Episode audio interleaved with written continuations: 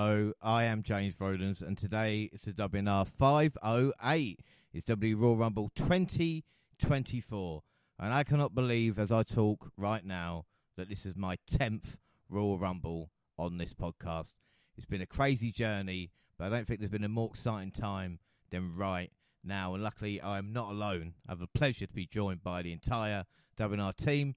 Up first by my side for every WWE and AEW show is the fantastic Jaxie Scarlett. How's it going, Jaxie? Hello, hello. Uh, happy Rumble Pod, everyone. Um, all's going well. All's going well. Uh, there's been a lot, so we've got a lot to talk about. So I hope everyone listening is uh, strapped in for a whirlwind of wrestling news and updates and predictions. Um, and I hope that everyone is going to stay hydrated and stick with us because we've got a lot to get through And I've been talking about my 10th. Jaxie, this is your fourth Royal Rumble here. Can you believe how time flies? To be honest, this that's not really uh, surprising because the Rumble is something that really got me back into wrestling. Uh, you know, especially with the announcement of the first ever female one in 2018. So um, yeah, it kind of feels quite poetic. Um, uh, it's always a, a, great fun time to discuss the Rumble and everything, you know? Yeah, without doubt. Well, up next, our resident NXT expert, and, well, I don't know if I should call him a New Japan deity anymore, but it is Monty. How's it going, man? It's going good. It's going good. I prefer the term demigod for the time being. I earn my I earn my stripes back, but I think I've been downgraded to part human. Now. But uh, anyway, uh, I'm doing good. Excited to be here. If anyone who haven't listened to me for for the last few years, the Royal Rumble is, if not my favorite show uh, for from WWE, it's definitely one of my favorites. So, yeah, man, uh, I'm always excited around this time of year, and like you mentioned, so much stuff, so much added stuff, whether it's news, aftermath, it's just so much stuff that we have to get into. So yeah, I was excited going into this, and um, I can't wait to see how this show turns out. It's going to be interesting, nonetheless. but that, like I said, it is your third Rumble, and last year you were actually at the Rumble event as well, weren't you? So yeah. again, like I said, Rumble was a very special place. Definitely, definitely. Like I said, one of those concepts that as a kid you, you grow up and you, you, you when you see 30 men at the time, and then you know, like you just mentioned, adding 30 women, the concept that was really overdue, but really been a great uh, added element to the show because uh, again, it's just a great concept. The stakes are the highest. I think that's what makes it way better than any other just random battle royal. The stakes are literally the main event of the biggest show of the year. So yeah, man, it's been an awesome concept. I'm, I'm, one of those few people who went back back when the network first came out and watched Big John Studd all the way back in the day with the first one. I know that sounds like forever ago to a lot of people. People may not know who the hell Big John Studd is. Do your research. Uh, but yeah, man, uh, I love the Royal Rumble, so I'm very excited. You know, you sound so old. You know, get with the program, man. Look who's talking. Hey, I don't, I don't know what you mean. I am so up to date. Uh, anyway, last but by no means least, and we'll never be royals. It don't run in our blood. That kind of luck's just ain't for us. We crave a different kind of buzz. Let me be your ruler. Ruler? You can call her Queen G. And baby, she'll rule. She'll rule. Let her live that fantasy. It is Gina. How's it going? Hello, I will definitely rule. Thank you very much for that. That's one of my favorite ones for the lyrics wise. I would definitely rule over every simpleton out there. yeah, see, and it's up to date. So uh, you know, like old people like Monty need to get life. Uh, but yeah. um, how you doing, Gina?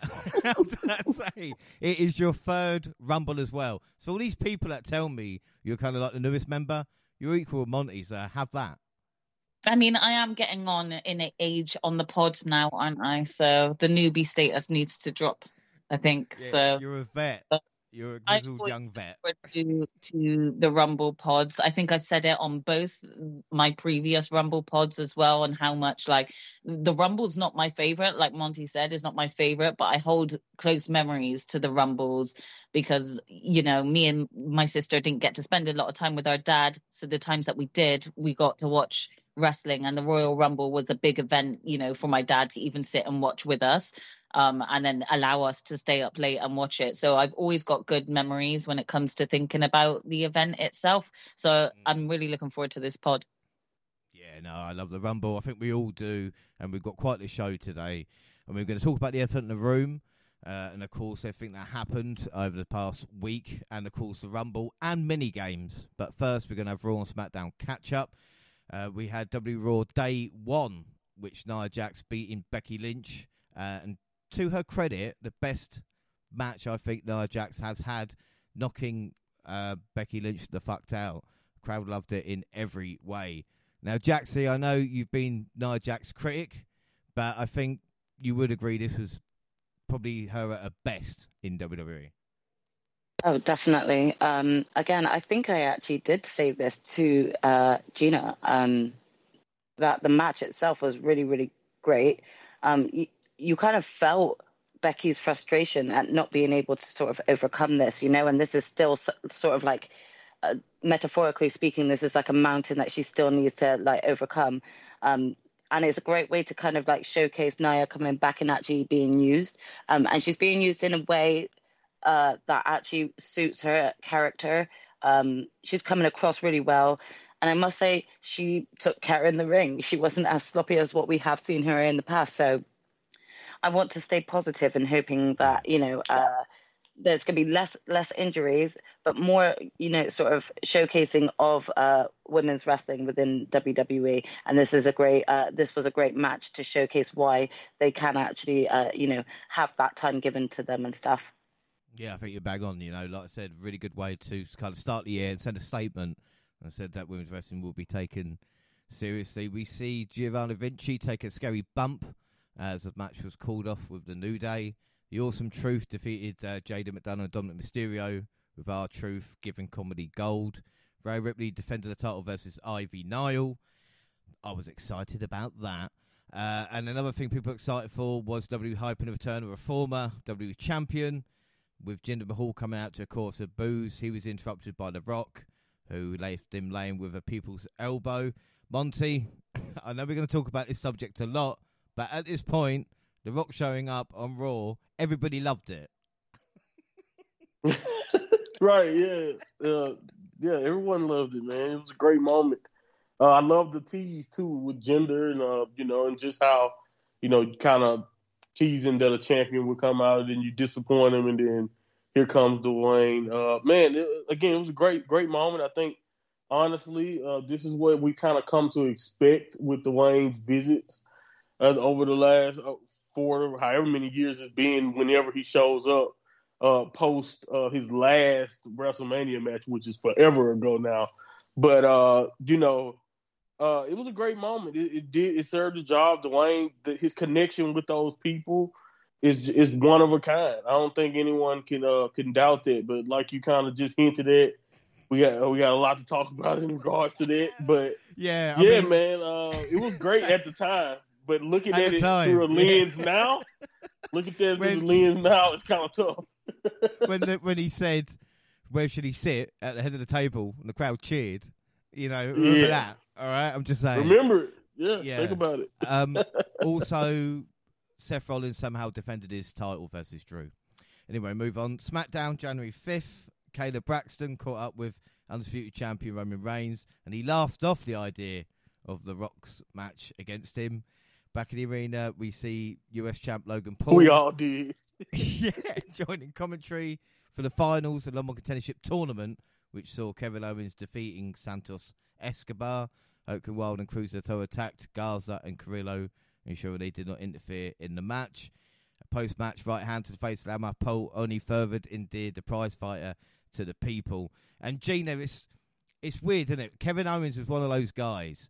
No matter what you give him, he seems to make it more exciting and more invested. And this feud is something that I never thought I'd quite like, and I was like, yeah, go on, Owens, beat the fuck out of him.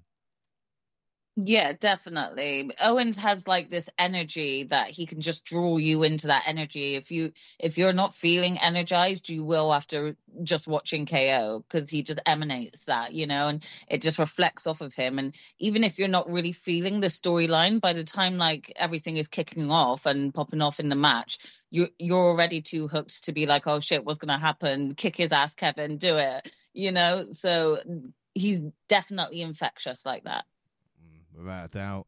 After weeks of cryptic promos, Karrion Kross reintroduced the Authors of Pain to the W Universe. So Carmen Razor attacked and laid out the Street Profits. Kross laid out Bobby Lashley at ringside. Declaration of battle between the two trios. I mean, I'm in, and and Jaxie just like that. Karrion Kross looks like a threat again. How easy is that? yeah, I mean, it, it it does go to show you what a little bit of trust within the wrestler and you know good creative writing can do, um, as well as you know given the screen time. Um, this is how you showcase you know sort of like a, a faction um, straight from the get go. And you know what? This is the first time that I I, I could say. Uh, I'm interested to see what Karrion Kross is going to do. I absolutely love uh, Brunette Scarlett as well. By the way, can we just uh, you know, give her props for that. Her eyes are so much more piercing um, with the brunette hair. I'm intrigued to see if she's going to be more involved, especially with you know, kind of other news that we'll we'll discuss going for uh, forward in this pod. But um, as a whole faction, it left me intrigued. I, I want to know more. Um, I'm I'm liking it. Without a doubt. Uh, W Women's Championship match. Michin gave her best, but Iyo Sky retained. Pretty deadly. Yes, boy. Face Butch and his tag partner Tyler Bate. Monty, I was so confused who to cheer, but it is great to see the big strong boy on SmackDown, you know?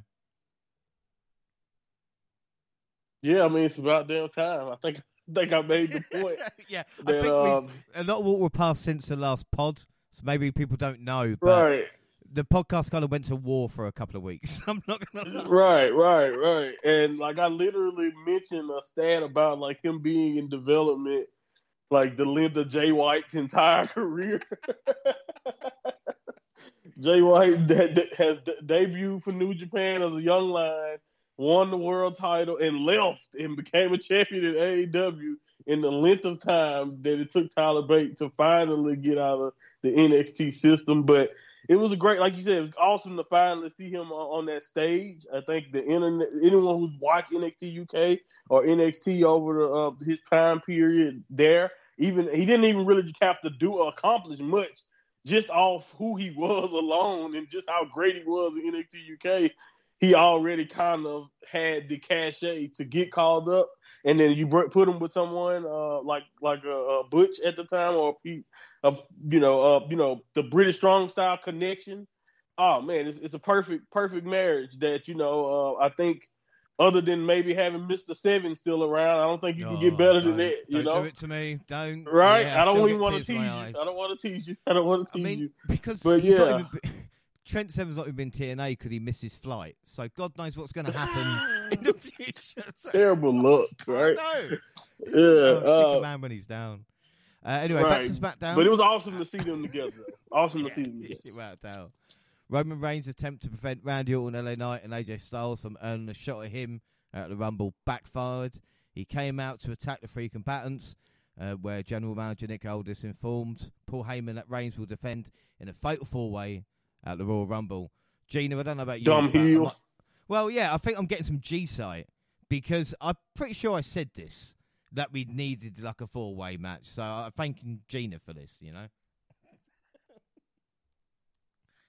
So Did I? yeah. Well, no, I got it right, and I think you projected your G site on me. I'm trying to give you a Uh, compliment. It doesn't work, and I don't do it often. Um, Young Padawan, you're welcome. Thank you, Sensei. So, Raw, January 8th. Drew made a great point.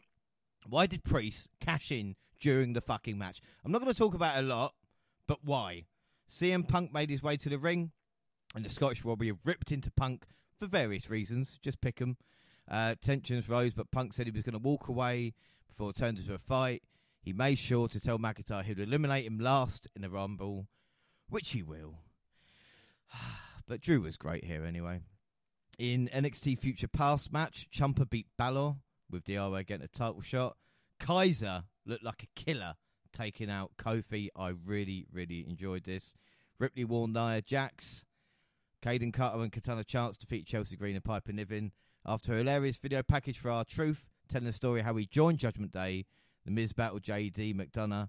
Uh, I got to say, Jaxie, I wasn't sure about R-Truth's interaction, but he's breath he breathed fresh light into the group, and he is being gold near enough every week. Yeah, I mean, he, he's he's really a hidden gem. You know, actually, just bringing up R-Truth. Real side note, real quick. Um, I recently this week just kind of watched. Um, a, there was like um on YouTube like a sort of uh, skit of all of R-Truth like causing wrestlers to break character. Um, and you just forget how much of a hidden gem R-Truth really is because he can really just improvise at the at the blink of an eye um, and really like just get the crowd behind him. And like you said, it really has breathed fresh life into the Judgment Day and who they are and you know what they stand for um, as a faction.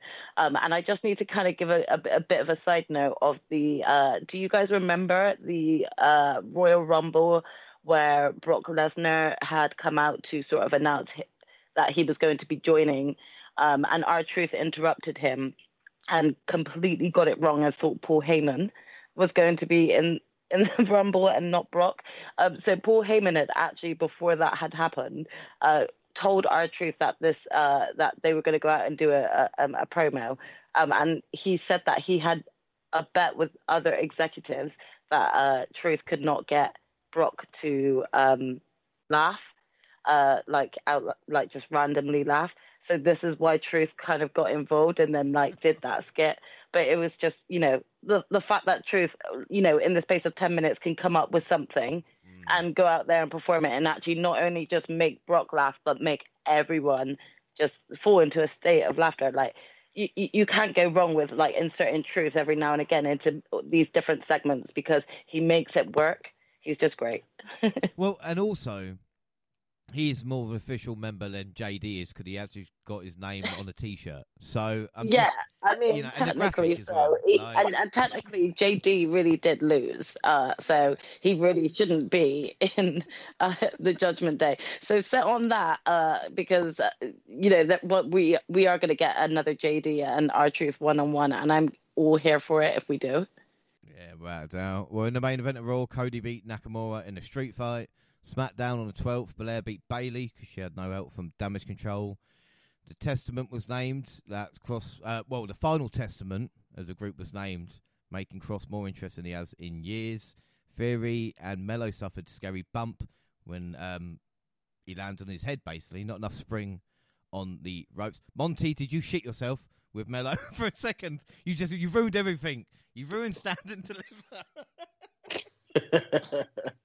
definitely uh, was worried a little bit at the beginning, but when I saw the replay, I was I was uh, at least sure that they didn't break their necks, but a concussion or something like that, I definitely was still worried about that because they fell like, right on their head. Worse, but it was tough. So that's better. Yeah, yeah theory landed worse exactly. So I was like, okay, at least Melo might be at worst a head injury. But yeah, it was definitely scary. And I've seen Theory do that move plenty of times, so it's kind of yeah. kind of weird that it just didn't go like you said, like it usually goes. Just didn't get enough air. It won't do it again. Uh, so Heyman, Heyman couldn't find a partner for Jimmy and Solo as they lost to LA Knight, AJ Styles, and Randy Orton. Raw 15th of January, Cody and Drew faced off with McIntyre speaking facts. Uh, someone's out to get Chelsea Green and Piper Niven because they lost again this time to the way. Xavier Woods showed what he can bring as Ian and Kaiser continued with the Imperium and the New Day feud. Gunther did return and said he would win the Rumble. 600 days for Gunther for Raw after the Rumble. I mean, Gina, we talk about the Imperium and New Day feud that we've seen on Raw, which is bringing fire to both sides. But also with Gunther, it's just incredible. And his reign's not boring yet either, you know? Yeah, I mean the thing the thing is I don't want to compare Gunther to Roman because their their titles are are different and they they've had completely different reigns. But this is what I mean in terms of like not making a storyline boring. Gunther has been here almost every week, you know, keeping us interested in having him on our screens, having title defenses and showing why he really actually deserves to be holding this belt for so long because he just defends and defends. And yeah, okay, he does have some of the other two cause distractions in at some of the uh, matches, but not every match. You know, there have been plenty of matches, matches and defenses that Gunther's had where it's literally just been him and his guys haven't been there to, you know, cause distractions. Um, and that's what makes it a bit hard like to then say we're not bored of kind of Roman's reign in a way because you know we don't see him every week. When we do get to see him actually defend the matches on a, a premium live event and even then he's pretty much got the same storyline going. He gets help from the bloodline you know and it's it's becoming a bit of a regurgitated thing that's just going over and over in this vicious circle. Whereas Gunther's reign just feels completely different and he's smashing it. So he definitely deserves this 600 plus day reign. And uh, I'm, I'm kind of looking forward to, but also not looking forward to his reign ending. well, yeah, it's going to be weird, isn't it? Living in a world where he's not an Intercontinental champion or him as ch- champion, you know? I think like, even with a pod, he's been champion for like 900 days altogether, including the UK title. I was about to say, this man, this man is a master at long range. Okay, if it's one thing Gunther know how to do, it's hold a belt. it's like when he wins the WWE title, you can be like, "Fucking hell, we're in for another one." Like, here we go. but also, but, just to touch on the feud that's currently going on between Imperium and New Day at the moment, I'm absolutely loving it. You know, there's no titles in this in this story it's literally just pure hatred that has stemmed from one match going too far you know and and people looking to get retribution for their tag partner etc the the feuds have been great not only has kofi just smashed it in the matches, but so is Xavier and both of the Imperium. God, I, I know their names: Ludwig and Ludwig and what's the other one? Vinci. Gio, Giovanni. Yeah. Sorry, Giovanni Vinci. I know that. so he's had a concussion and you forgot his name. He's had a horrible month. They've all been smashing it basically, and I, I've really enjoyed this feud, and I'll I'll happily watch more matches between all of them. Without doubt, we see Becky Lynch and Rhea Ripley facing off, and then Jinder Mahal was unsuccessful versus Seth Rollins. But it looked like Rollins injured himself. We'll find out a bit more about that. But Jaxie, question is, everybody hinted Jinder, you know, and this is Tony Khan's doing. Now he got a W title match, but how do you think he done? And do you think we should invest more time in Jinder Mahal? Is he underrated?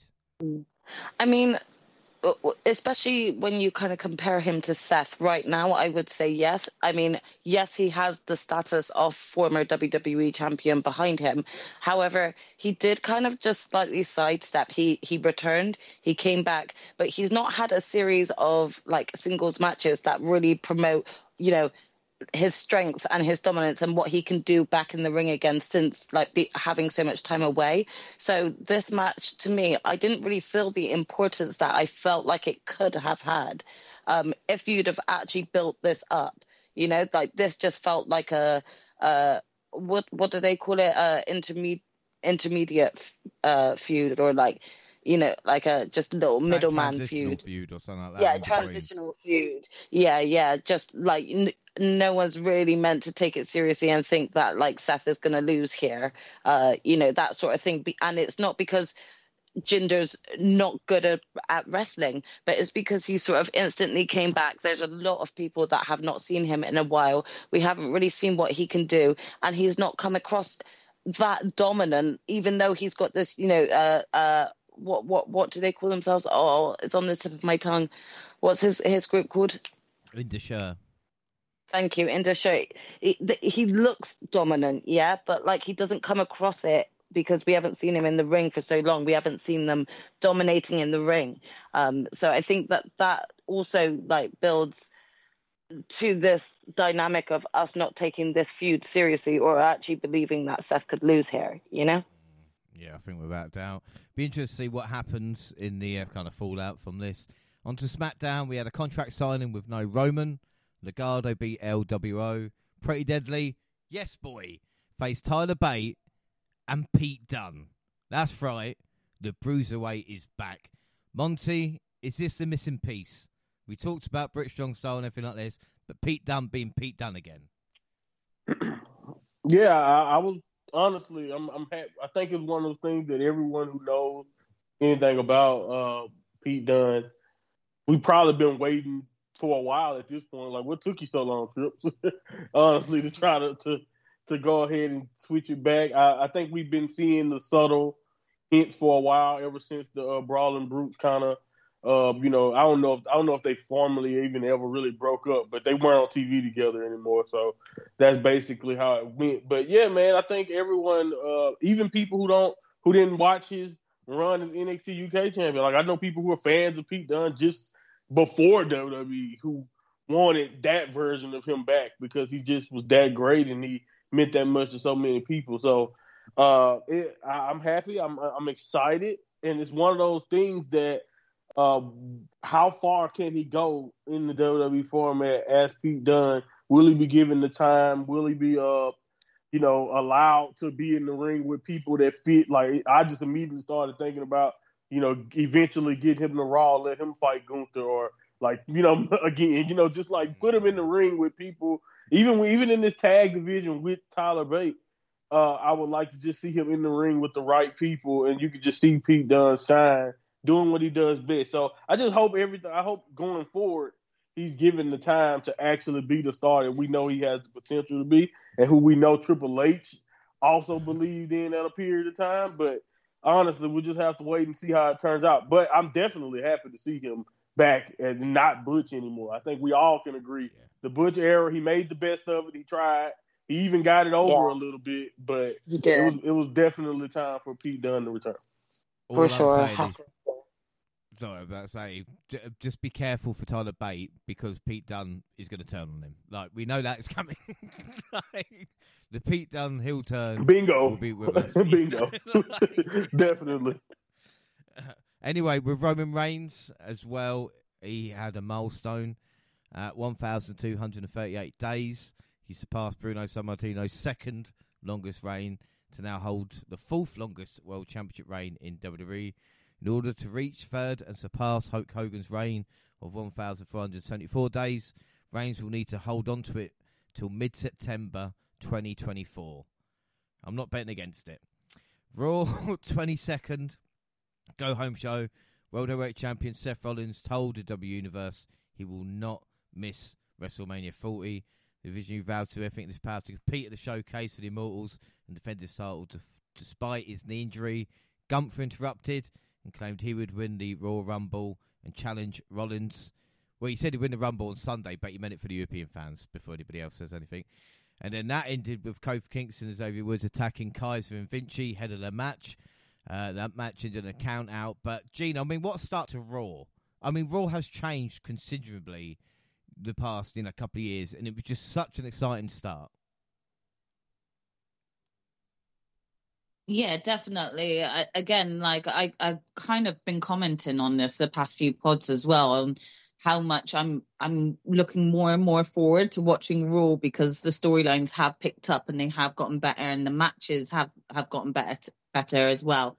Um, and it's not to say like the wrestlers were themselves were bad, but it, we were just getting a lot of repetitiveness. I found so the the rules that we're getting lately, especially this one, the way it kicked off, that match was so good. It was pay per view worthy, uh, pay per view worthy, you know. So for for me, yeah, I would have given it a five star rating for that match because it was just so good. It popped off. And what were your thoughts on Seth with his injury, but saying he's going to get to Mania?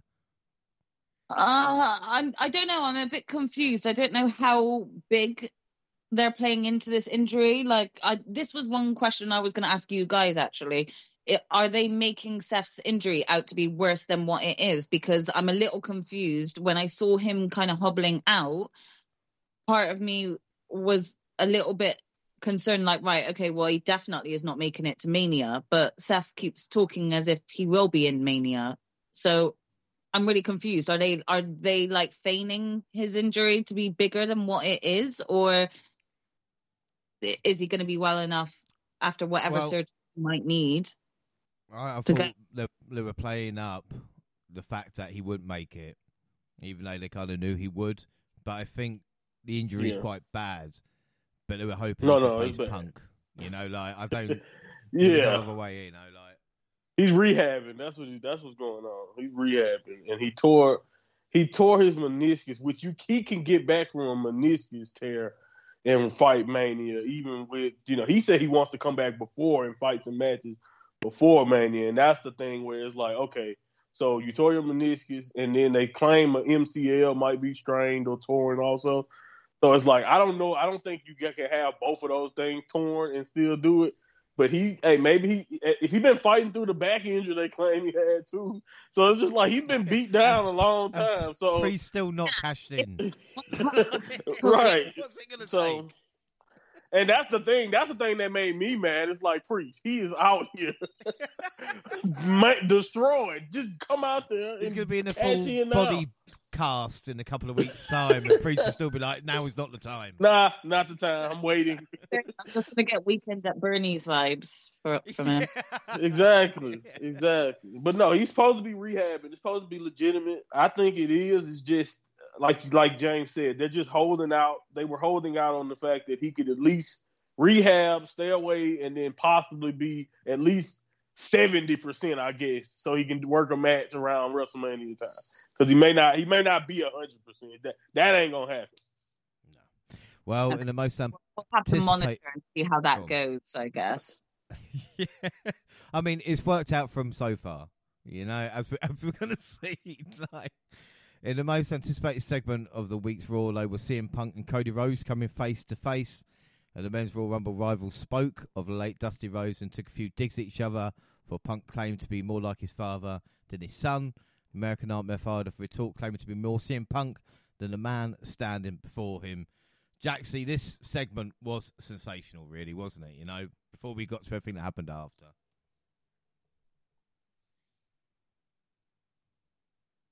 Yeah, I mean, you're talking about uh, two men who really strive at promos. Uh, like, you know, they're always hyped as it is. So, watching these two sort of like uh, talk against one another, yeah. Uh, this if this didn't get you sort of hyped to actually kind of like see more from them, um, I don't know what would. Obviously, we've got like a lot more that uh, still needs to be discussed when it comes to everything to do with this. But uh, again, just a great promo that really just hyped up what could be between these two. You know? Yeah, without doubt, like I said, at that point, the two favourites to win, we weren't sure. Facing off before we got to Rumble is a perfect way of doing it. In the main event, Drew McIntyre smashed Damien Priest. Didn't even break a sweat. SmackDown Go Home, January 26th. Orton, AJ, and LA Knight had a chat. The debuting Elektra Lopez spoiled Carlito's quest for revenge, where attack on Zelina Vega proved to be a distraction for Santos Escobar, getting the victory over him. Monty, I was pissing and moaning about this, and Trips has shut me up with Elektra Lopez being a part of it again. you know, he was right. What can I say? Yeah, I mean, it was great to see her, you know, back. Uh, I honestly, the, it's funny you mentioned that. I didn't really care about the initial thing, but her showing up when she did, right at like a couple weeks after after being nice to Cruz del Toro, and uh, she was just talking to them on NXT like, you know, what's up, La Familia, and then a few weeks later, here she go, right on Santos' side. It was great to see her though. It makes sense. I will say this: uh, Santos has some has some uh, very uh, influential ways, so, so I say, because he just left her left her high and dry down in Florida, and she's uh, no no who cares? I'm, I'm here for you if you need me.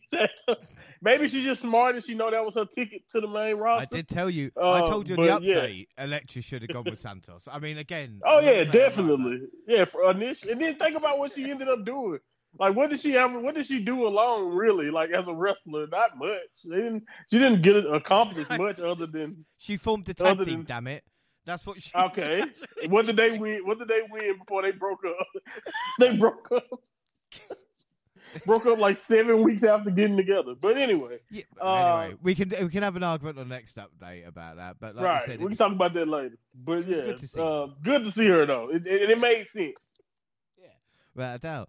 Damage Control made good on its promise to acquire the Women's Tag Team Championship, with the Kabuki Warriors, Kairi Sane and Asuka defeating Katana Chance and Kayden Carter. Now, Jaxie are probably thinking that you loved this, but I felt a bit sorry for Chance and Carter because they literally beat Niven and Green just to lose to Asuka and Sane. Yeah, I mean, I did actually kind of feel sorry for them in, in this instance. Don't get me wrong, excitement was there. We already knew that having both Kairi and Asuka reunite, there was only a matter of time that they were going to get the titles back. Um, but it really did feel like uh, they didn't really want to squash Chelsea Green and Piper Niven. So they were like, again, a transitional champion just to be able to like uh, make the way for the Kabuki Warriors. So I did actually feel sorry for them, and I I know like that kind of sounds really bad because I don't want it to come across like pity. I don't pity them. I think that they you know had a great opportunity and they they ran with it and did what they were able to do with with it. Um, you know, but like I, I it, it's difficult, isn't it? Because when you've got a stronger team that that is reunited like the Kabuki Warriors, and when you want to actually start making these titles a bit more prominent, it sounds really bad, but you need to kind of put them back on someone a bit more prominent within the tag team division. And uh, Katana Chance and Kayden Carter both um, have only recently joined the main roster. So I have no doubt that they'll have another opportunity to hold these belts again.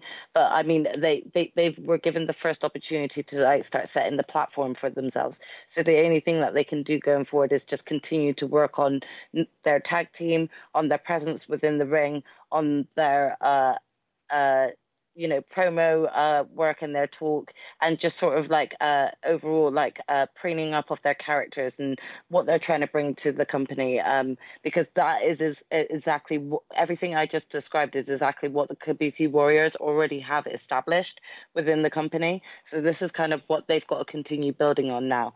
Um, that being said I do think going forward WWE have a very exciting uh, you know potential exciting year ahead for the women's tag team division uh, if they really are going to uh, like push tag teams and and the, those titles. So we'll see how how things run with it. You know.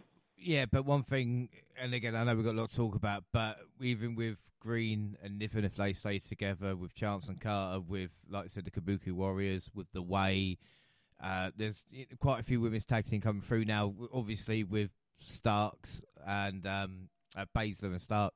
You know, so like I said, hopefully they can build something. Uh, and just when the Bobby Lashley and Street Profits thought they had the answers, the final testament changed the question as they refused to advertise match for their rivals and said jumping them before leaving them lying. Austin Theory beat Carmelo Hayes thanks to Waller. A 2 1 beatdown after the match was short lived though, as Trick Williams made the save for Hayes. Monty, people were surprised Trick was over. It translated beautifully, you know. I nearly cried. You know, I was chanting "Whoop that trick," but my God, tears in my eyes. that, reaction was beautiful. Was well deserved. Uh, it's one of those things you always wonder, especially I know me and you since we we get to watch a lot of it all the time. You always wonder, man, are they you know how many people are getting a chance to actually catch what's going on in NXT? How many people actually know who Trick Williams is? Uh, is it just down there in that arena in Florida? Because as good as that crowd can be, it also can inflate some people. We've seen it over the years that some people, like for example, I love Johnny Gargano, but in NXT, Johnny Gargano, the reaction he gets there, you would think he was Austin or some of these guys compared to what he gets on the main roster. You know, it's it's different. It's different. As great as Johnny Gargano is, uh, but to hear that crowd really be into it. I know that was also in Florida, but that was a big arena. They was into it. They chanted it. He felt like a star. And then the fact that you hear rumors after that, that people backstage took note. They were surprised, but also like, no, nah, hold on. We can see the future to where Trick can be the guy at a WrestleMania down the line. When you hear stuff like that from somebody that you, again, with me and you both watch him just basically be a manager to where he is now, yeah, man, I'm with you. I understand the tears, bro. I was very, very proud, and just, it's just awesome stuff when you think about it. Like, it's great to see that we've we've been saying it for a while. NXT, man, they've been doing great. Like the the product quality wise has really grown. To, to, to and then you kind of get it validated when you hear someone like Trick, who's been completely organic, get over to the point to where the main roster feels it too. I think people forget wrestling should be fun. So cheering along to Whoop Black Trick as well, and when he comes out, it's part of the fun. Right. Yeah, people go, "Oh, well, you can't." Yeah. We're thinking the ring. It's like, no, but he's got charisma, star talent, and the it factor. Yeah, that's not important. Uh, so we'll see what happens with Trick. Solo Sikoa tried to fix the problem that was LA Knight. Uh, before he could, Styles interfered and chaos erupted, bringing the main event of Friday show to an abrupt end. Orton made the save. The Viper caught draping DDTs and RKOs to all around him and appeared to be the last man standing entering the Rumble until Knight delivered blunt force trauma from out of nowhere as the show came to a close. Gina, what were your thoughts on this then? I mean, we got the fatal four way, of course. LA Knight left standing, which we know means he hasn't got a chance. yeah i mean it's really hor- horrible to say you like that you have the thoughts of oh la knight you're in here to kind of take the pin sorry. But you can't help but see it because you know that that's the way that WWE works. You know, they don't want to bury their their top stars that they've got involved in this match, and they've got some real top names in this match. So who who would be best? And so you assume, and you're going to think it's going to be more of the the newer man in the mix, which is LA Knight. But um, that's kind of how I came out of this segment thinking. You know, LA Knight is looking good here because they're going to bury him at the at the main Rumble match. So it, it's, it's hard because you don't want to have that like pity for him, but he's also in a match with three great people who have made such significant waves in their own careers and this is just going to help him you know? So it's a kind of win win lose situation a little bit like um the the tag teams um katana chance and and the other one. It's a bit like them. At least they get you know ride the high that they get for the two weeks that they're they're getting the high on you know yeah, I think without doubt it's an interesting one, isn't it? You know, uh, but again, not a bad build up to the Royal Rumble. Uh, I've got to take a deep breath now because we've got news that we're going to talk about. Up first, it is uh, news that dropped on the 23rd of January with WWE Raw going to Netflix from 2025, a 10 year deal of $5 billion. It will leave broadcast TV for the first time in 31 years. Uh, but of course, the bigger news, maybe for some, and especially for me, is the fact that Netflix will take all WWE content at the start of next year, which means it is the end of the WWE network. So the very thing that uh, we started to show to review will be ending at the end of the year, and the very thing that tried to shut us down a few years ago is shutting at the end of the year, and we're not. So fuck you. Uh, no hard feelings. Anyway. Hell yeah, fuck them. yeah, exactly. Fuck them all. Uh, who won that war? Yeah. Anyway, enough about that. Uh, Jaxie, WWE to Netflix, in a huge deal. This was great news for WWE. Mm. I mean, it's great news for the UK fans, to be honest. Uh, this makes uh, watching content so much easier. Um, I, I was kind of very happy and pleased with this uh, personally. So um, I'm ready for that. Just give me all of the content, then, please. You've already got my subscription, Netflix. well, this is the thing. This is the exciting thing for me. I just cancelled my TNT or Discovery Plus, whatever the fuck it's called now, subscription. So I'm literally mm. going to save like 30 quid a month So exactly. well, actually, forty really because of the network. Yeah. Yeah, it it really does work in in UK fans' favor for sure, and probably a few other countries that may may you know struggle uh, to keep up with it as well. So um, I'm sure that there's a lot of people very happy and pleased with this move. I mean, Monty, I know you ride the cock in America, uh, and I think I don't know how much it changes there, but it's going to be a bit of a steep change, isn't it? Oh, it's different. It's definitely more accessible, uh, and uh, I think the the process for us won't change because if you've been in America, and like you said, you've been dealing with the cock, uh, it, it's been a part of another streaming service with other types of series and categories. and it has it on. You know, Peacock has its own WWE section and all that. So it that don't really change basically when it comes to like navigating through Netflix and finding WWE. But uh, what's going to be different is the live streaming capability. I don't. I, Netflix has live streamed a couple of things, but it's going to be interesting to see. Peacock actually live streams streams all types of sports and news and stuff. So it's going to be interesting to see how Netflix's servers and all of that how that works for like the premium live events and stuff next year. Uh, but uh, I, I, am assuming that they got all that worked out. That's why they spent all that money. If you got five billion to give to WWE, I'm sure you you have some money for your server. I'm saying, yeah. Uh, I, I remember I when the network, yeah, when right. they did the streaming on the network, we did lose, I think, half a takeover. But again, there's going to be those type of problems. But like I said, it's not going to be a money issue.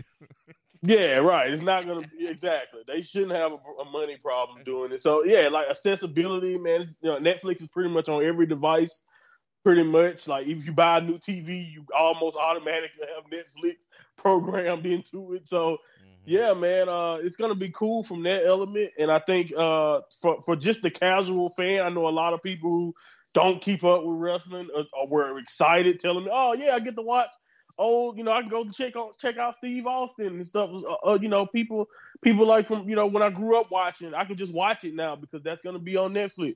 So I think that's going to be really cool. And once again, uh, as much as I, as much as flack as WWE gotten as they as they deserve in a lot of cases, they do need need credit. The WWE Network was one of the first of its kind. They kind of started this whole streaming service, you know, thing, you know, boom of everyone trying to be a Netflix for themselves. So it's kind of funny that they're joining Netflix now, but for them to take Raw, that was live, that's been live on television for so long, and to make that you know, hundred percent digital.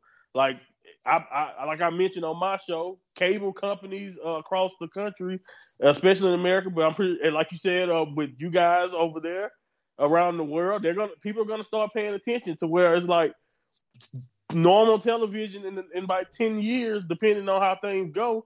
Who knows who who will be live streaming? Like sports is going to different streaming services and all of that. So the fact that WWE is jumping one of their major programs to Netflix 100 percent is, a big deal, and I think uh, it's one of those trailblazer type of things.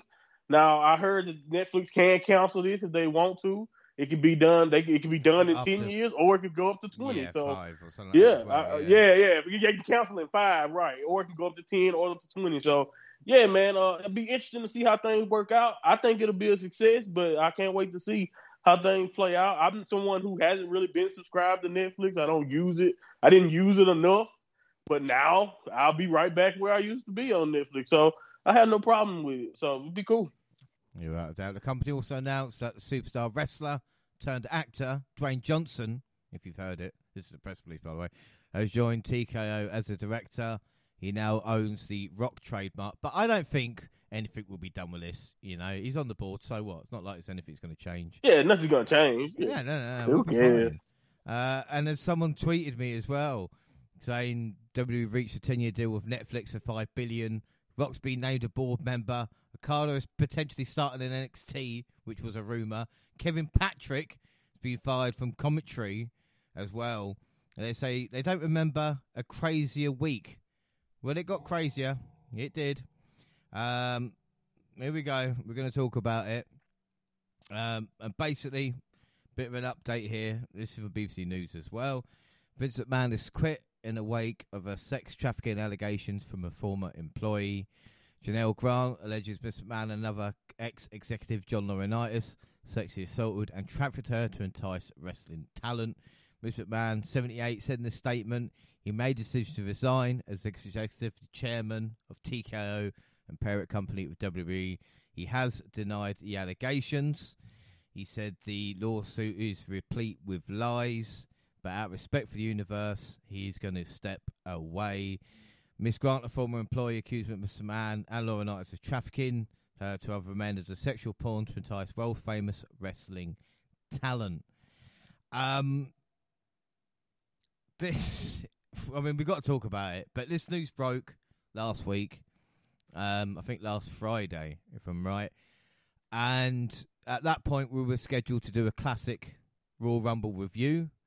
Uh, and then when this happened, we kind of decided against it. I mean, I don't know who to start with, really. I mean, Jaxie, I mean, we talk about. This. I mean, wait. Before we mm-hmm. go to before we go to Jax, I mean, I'll just say because I don't really want to stay too much on this. I know that my sister's got a lot to say, and I reflect a lot of what she's going to say ahead of time. So I'm just going to chime in and say it was very difficult to really feel amped up for a pod to review a classic Royal Rumble after hearing such devastating news if uh, if you want to call it that. That's the best way i can describe it to be respectful you know? Um the the the news is is not shocking in terms of allegations against vince but the details that have emerged with this news has been very shocking. So i can imagine that this has affected so many people across the world. If they have looked at this you know everyone reacts in their own ways they have their own experiences and this might trigger some people. And yeah, it's a very difficult subject. And again, I'm just going to leave my piece there. A lot of what my views are are what my sister is going to talk about. So I'll let her chime in and say.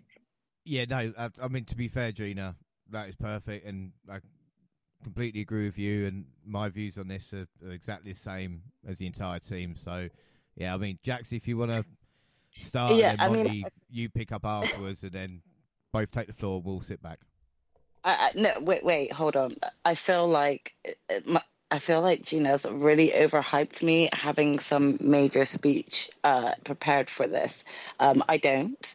Uh, obviously, I'm quite opin- I'm I'm quite opinionated on this situation, but I mean the overall feeling is this: the the allegations behind Vince is not surprising considering the type of character we have seen all throughout wrestling, throughout the Attitude Era, everything. But as uh, Gina rightly pointed out, I think where the shock lies is, uh, you know, a lot of what has come out, you know, the messages between Janelle and, and Vince and just how derogative um, and, and, you know, very like just skin crawling to actually read um, and just know that this is sort of Vince.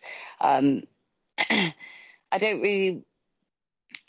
I, I really hope that we're going to actually see some justice given to Janelle, and and also uh, I, I hope that this, whether there's uh, any other potential victims, that this gives them the strength that they need to, you know, come forward with with uh, anything that they have to say themselves.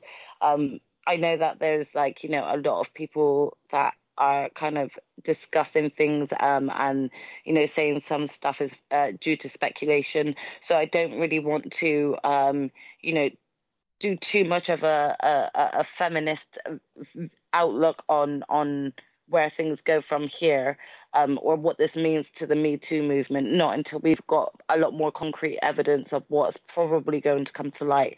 However, um, we really need to take into account, like, you know, what what sort of a publicity this is going to be for the victim herself um, and you know just give our thoughts to her um, and let her know that she is also in our thoughts and and, and what she's going through right now because a lot of the news right now is all about john and and vince um, we've got a lot of what's coming to light is a he said she said thing um, and you, you know that there's more people involved you know we can't just discuss this and Vince McMahon without bringing up John Laurinaitis and the elephant in the room, which is the so-say UFC wrestler who was also involved. Uh, now, given the time period, that does insinuate uh, that that is Brock Lesnar, and you know, as a result, we've also seen like WWE take. Uh, silent action when it comes to sort of the merchandise that they're uh, selling on their shops. There's a lot of factors involved, as you can tell. So I, I'm treading lightly with my words here right now until we know more going forward um, and, you know, getting more uh, sort of evidence.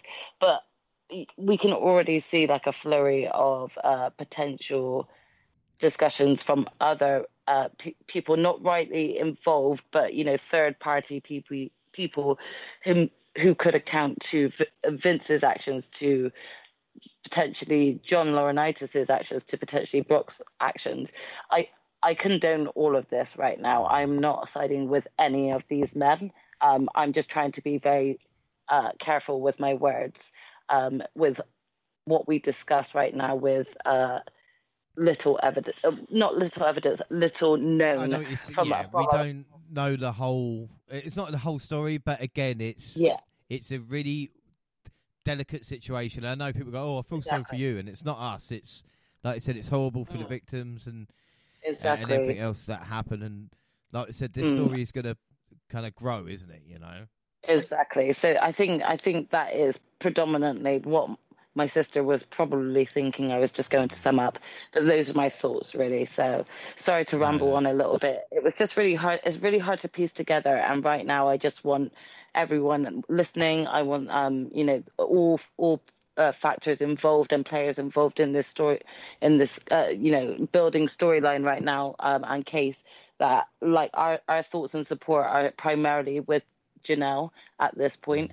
Um, and you know, going forward, we will support whatever else is to come out. But let's please, you know, as a social media sort of uh, branch, let let's not, uh, you know, speculate too much without hearing more. Um, let's let's show support where it's needed right now. You know. And anyone involved, please do speak out. Please seek help. Uh, like Gina said, this is quite triggering news. Yeah, without a doubt. Um, I mean, Monty, this is just, you know, again, people going, "Oh, this happened two days before the Rumble," and it's like that wasn't the story.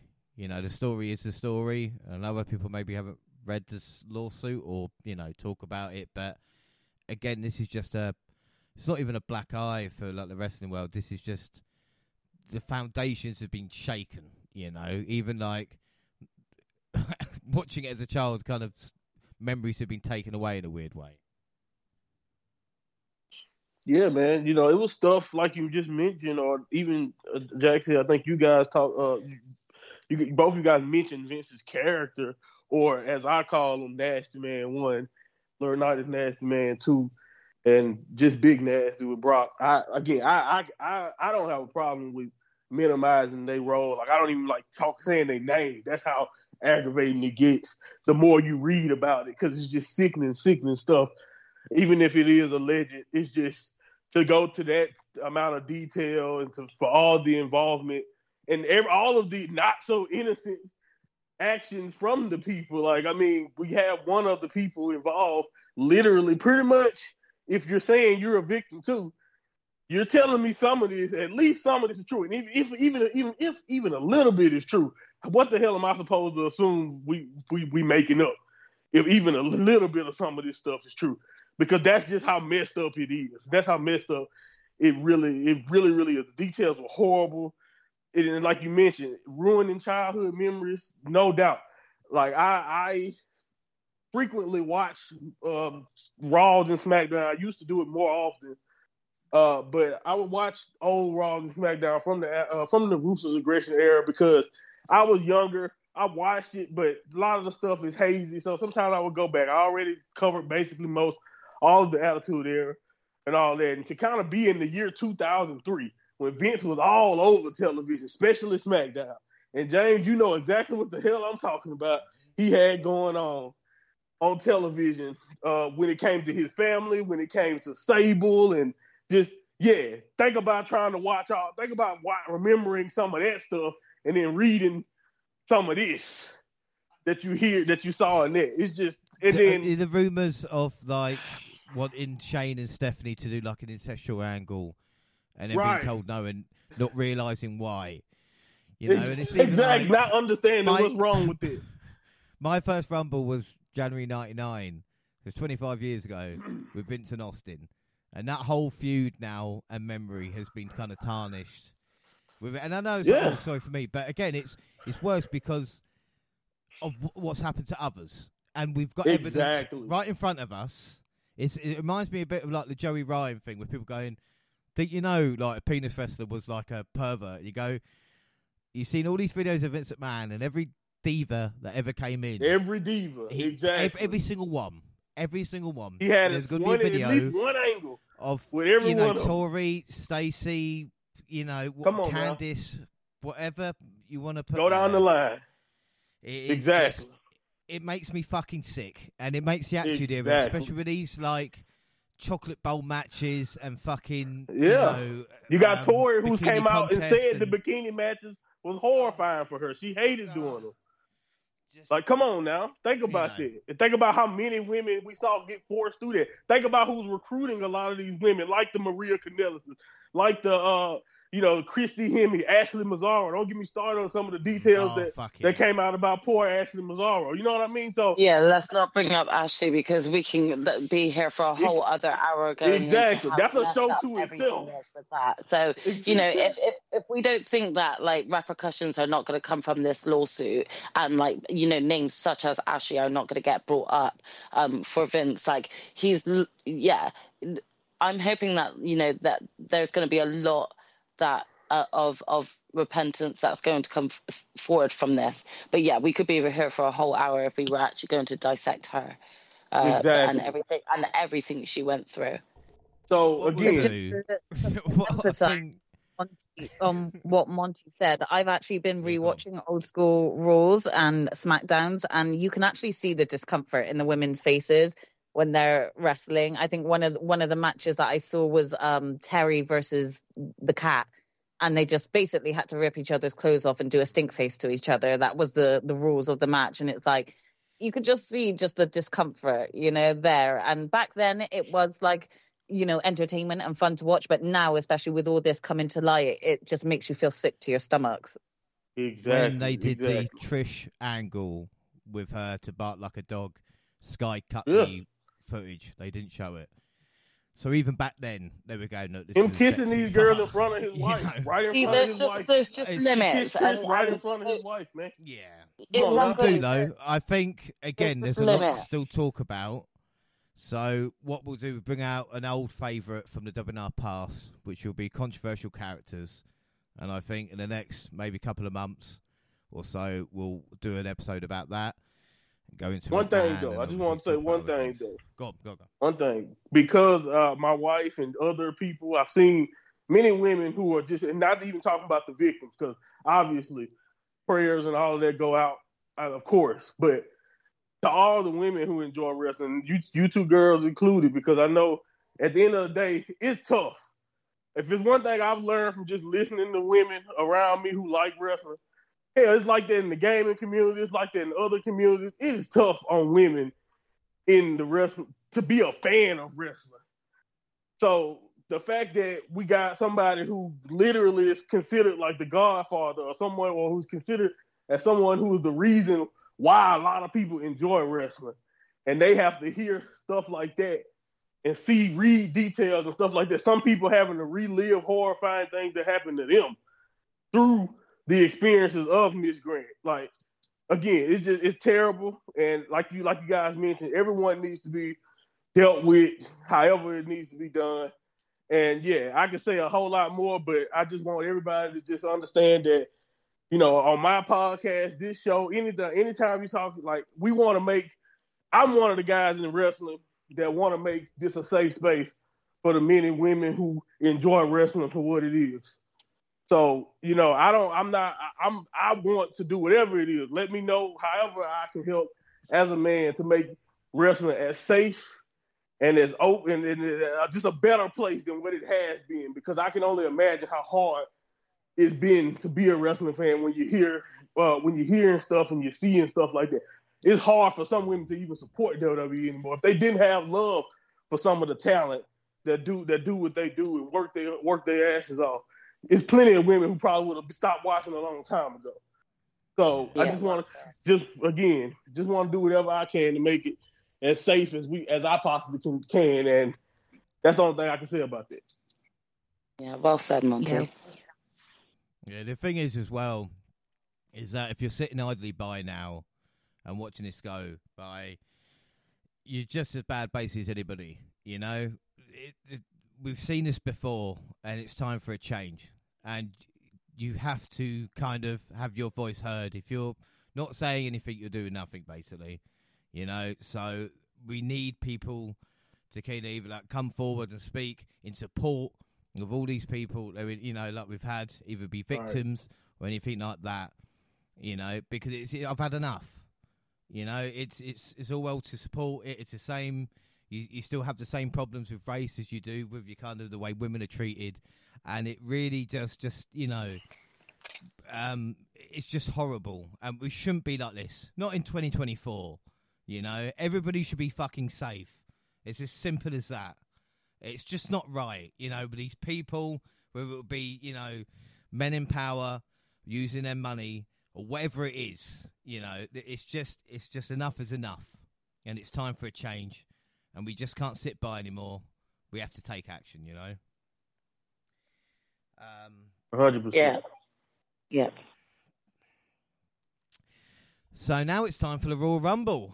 Hey, what about? there you go. We're gonna.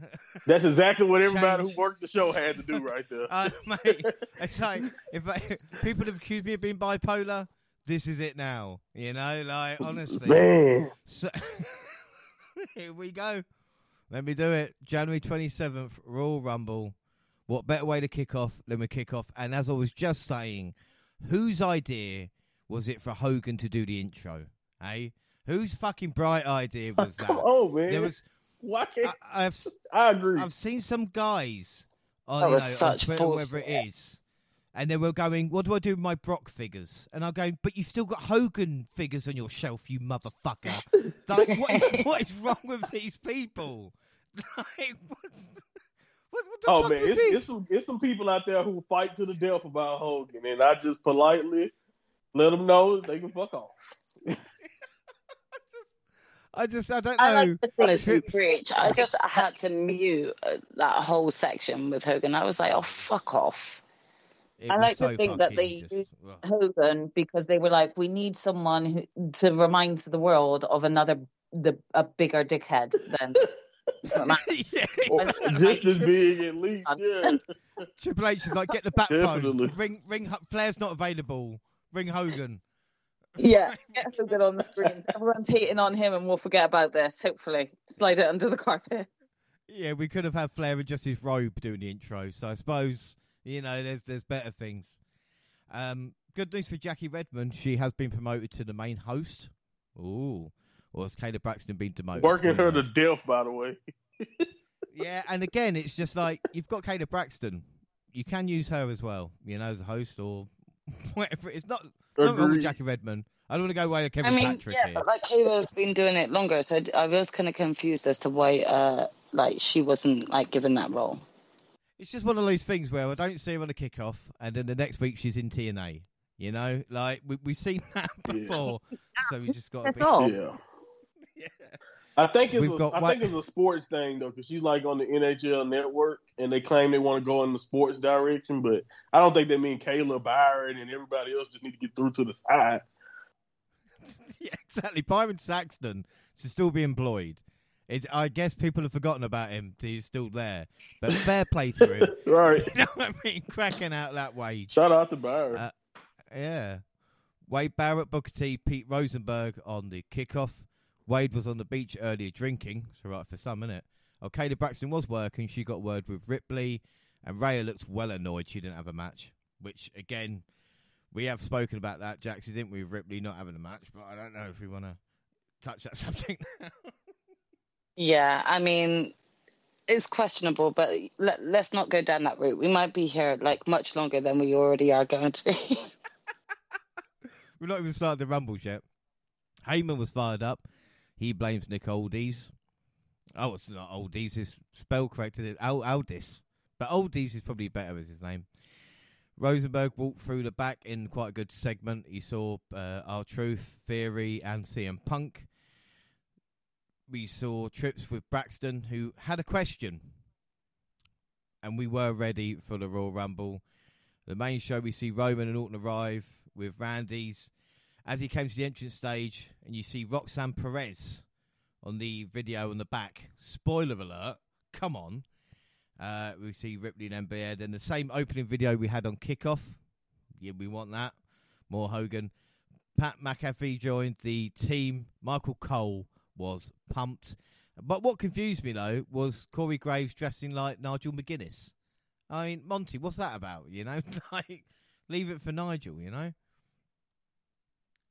Anyway, women's rumble next. Uh, we have Rumble mini games, which we will do afterwards. So let's go on with then the women's Royal Rumble match. Number one was Natalya. Number two was our first surprise of the night, former Knockouts champion Naomi, with a great ovation. So Jaxie, what was it like seeing Naomi? You know, because I've been watching her for past year in TNA, and now she's back. Yeah. I mean, to be fair, I was pretty wasted before uh, the Rumble even started. So uh, I lost my shit, and safe to say that the neighbors probably were like scared as to what was going on because I, I was very loud. Uh, the the crowd was lit. We loved to see it. We were hoping for this, and it came true. I'm very pleased with this. And there was a nice exchange between um, the two till number three, which was Bayley, Monty's pick. Were you worried at this point, Monty?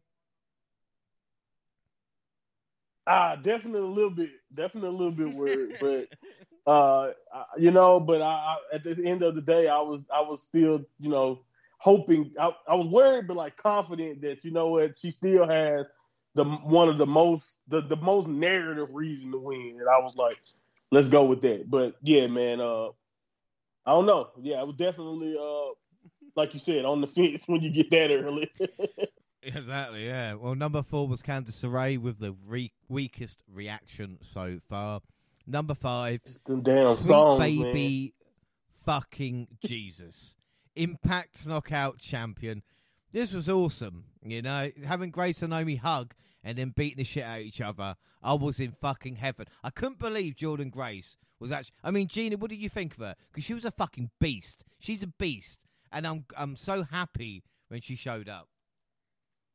Yeah, the thing is, I, I, I haven't watched many of her matches, but I know of her, and I've I've heard people speak about her, say good things about her. So I was actually so excited when this dropped, and yeah, I'm really sorry, Candice LeRae. Like you coming out was so irrelevant. Like I would have gone to backstage and cried at the response she got.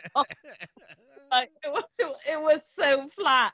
I'm so sorry, girl. But no, Jordan, seeing Jordan Grace like come in, and again, I knew who she was. I knew she won that belt from from Naomi, um, and I was super excited just to see her come into the ring. You know, one or two ladies after Naomi debut. Mm. So I, I was already excited for this rumble, and we were only four people in. I know it's fucking mental, isn't it? Number five, and I'm losing my shit, and I'm going. I've got, I've got to pace myself. I've got to pace myself. Number six was Indy Hartwell, and the C4 and the countdown started to piss me off. There was no fucking need for it. All right, just have the number there. Don't be a prick all your life. Anyway, number seven, Asuka, the 2018 winner, and of course the inaugural one. Bayley was shocked to see her, not as much as Indy was, who was eliminated by a combo of damage control. Number eight, uh, Ivy Nile, and I want Nile versus Grace. Number nine, Katana Chance. Um, we got and Grace in a nice double suplex spot. Number 10 was Bianca Belair. Number 11, Kairi Sane. Isn't it weird how tag partners get draws close to each other? Has anybody ever noticed that in the Royal Rumble, eh? And I'll tell you another thing, and Monty, Yeah. I know you appreciate this. The ring was a mess. Like, I don't know if Bel- Belair's hair had had an off day or someone's outfit had exploded. But literally, I was just like, there's, there's shit everywhere, you know? Damage control dumped out. that's definitely a mixture of loads of people's um, outfits and Belair's hair. Definitely wouldn't recommend Belair to like. It's nice when she does um, like dress up her hair in in nice ways like that. It really is nice to see. But maybe in matches like this where we're going to be having our eyes like on on you 24 7 because it's this big long match maybe it's not the best attire to wear and I then just have like alopecia or saying You know, like, I was panicking. like someone's lost a long hair have they got pulled back It happened I during was the high. I rumble. ain't noticed nothing. oh This come on, news you to knew. That gets to me because I'm like that ring's a mess, man. That's what I start looking at. Like I go, like, why is You it? know, you always like when looking it- at the details. So I you know, I need what I need Yeah, what you be thought, it was smoking. someone's, I thought it was someone's eyebrow um in in the ring as well at some point that like their eyebrow or their eyelash you know um It was a fucking and then there mess. was like bits of there were there were definitely like bits of gear as well you know like you know kind of uh trinkets and stuff that yeah, like uh, a red, you know, like a ribbon or something like that. Like yeah. Oh my I was goodness. I was Who's kind like I was just kind of like can we maybe maybe don't have things like hanging off of your attire. You know, like because it's just gonna fall off, especially in a rumble. Yeah, I mean to be fair, Monty, if I'm they want to wear the rumble, if they want to wear the rumble in the UK at like eight o'clock, fine. But if you're airing at one o'clock, you're gonna get this shit. All right. So, Ah, yeah. Okay, there you go. when I'm tired, There I get go. Detailed. All right. Right, okay. Number Gotcha. 12 was Tegan Knox. Uh, Natalya tried to eliminate Tegan, but she managed to turn it around, only to be eliminated by Bayley. Number 13, Kayden Carter. Uh, Kairi Sane, I don't know how she held on to that apron. I mean, I don't know if anybody's ever seen that before, but it was Spider Man 2, man. Like, that Of course was, it, man. That was it. Like, It looked and hilarious at the same time. it was hilarious. Um, she did fall eventually. Then Asuka was dumped by the former tag champions. Speaking of former tag champions, number 14, Chelsea Green. She nearly went early thanks to Belair. Bianca then eliminated Grace after a KOD on the apron. It looked fucking awesome. All right. I mean, Jaxie, you're my biggest critic. That looked great, didn't it? I know I might be biased because of TNA, whatever it is, but that was one of the best eliminations. I mean, yeah, uh, the the interaction between the two was awesome, but like that was such a great moment. Uh, it looked great and it hit hard, you know. Yeah, yeah. See, I was right. Uh, number 15, halfway through, it's Piper Niven, who caught Chelsea, and after whoa, whoa, did save her. She took over as the powerhouse of the match. Um, number 16 was uh, Li. Number 17, Zelina Vega. Uh, Jaxie, do you know what the outfit was? I mean, uh, uh, Monty, do you know? Because I was, I think it's League of Legends, but I'm not entirely Whoa. sure. Put me on the spot.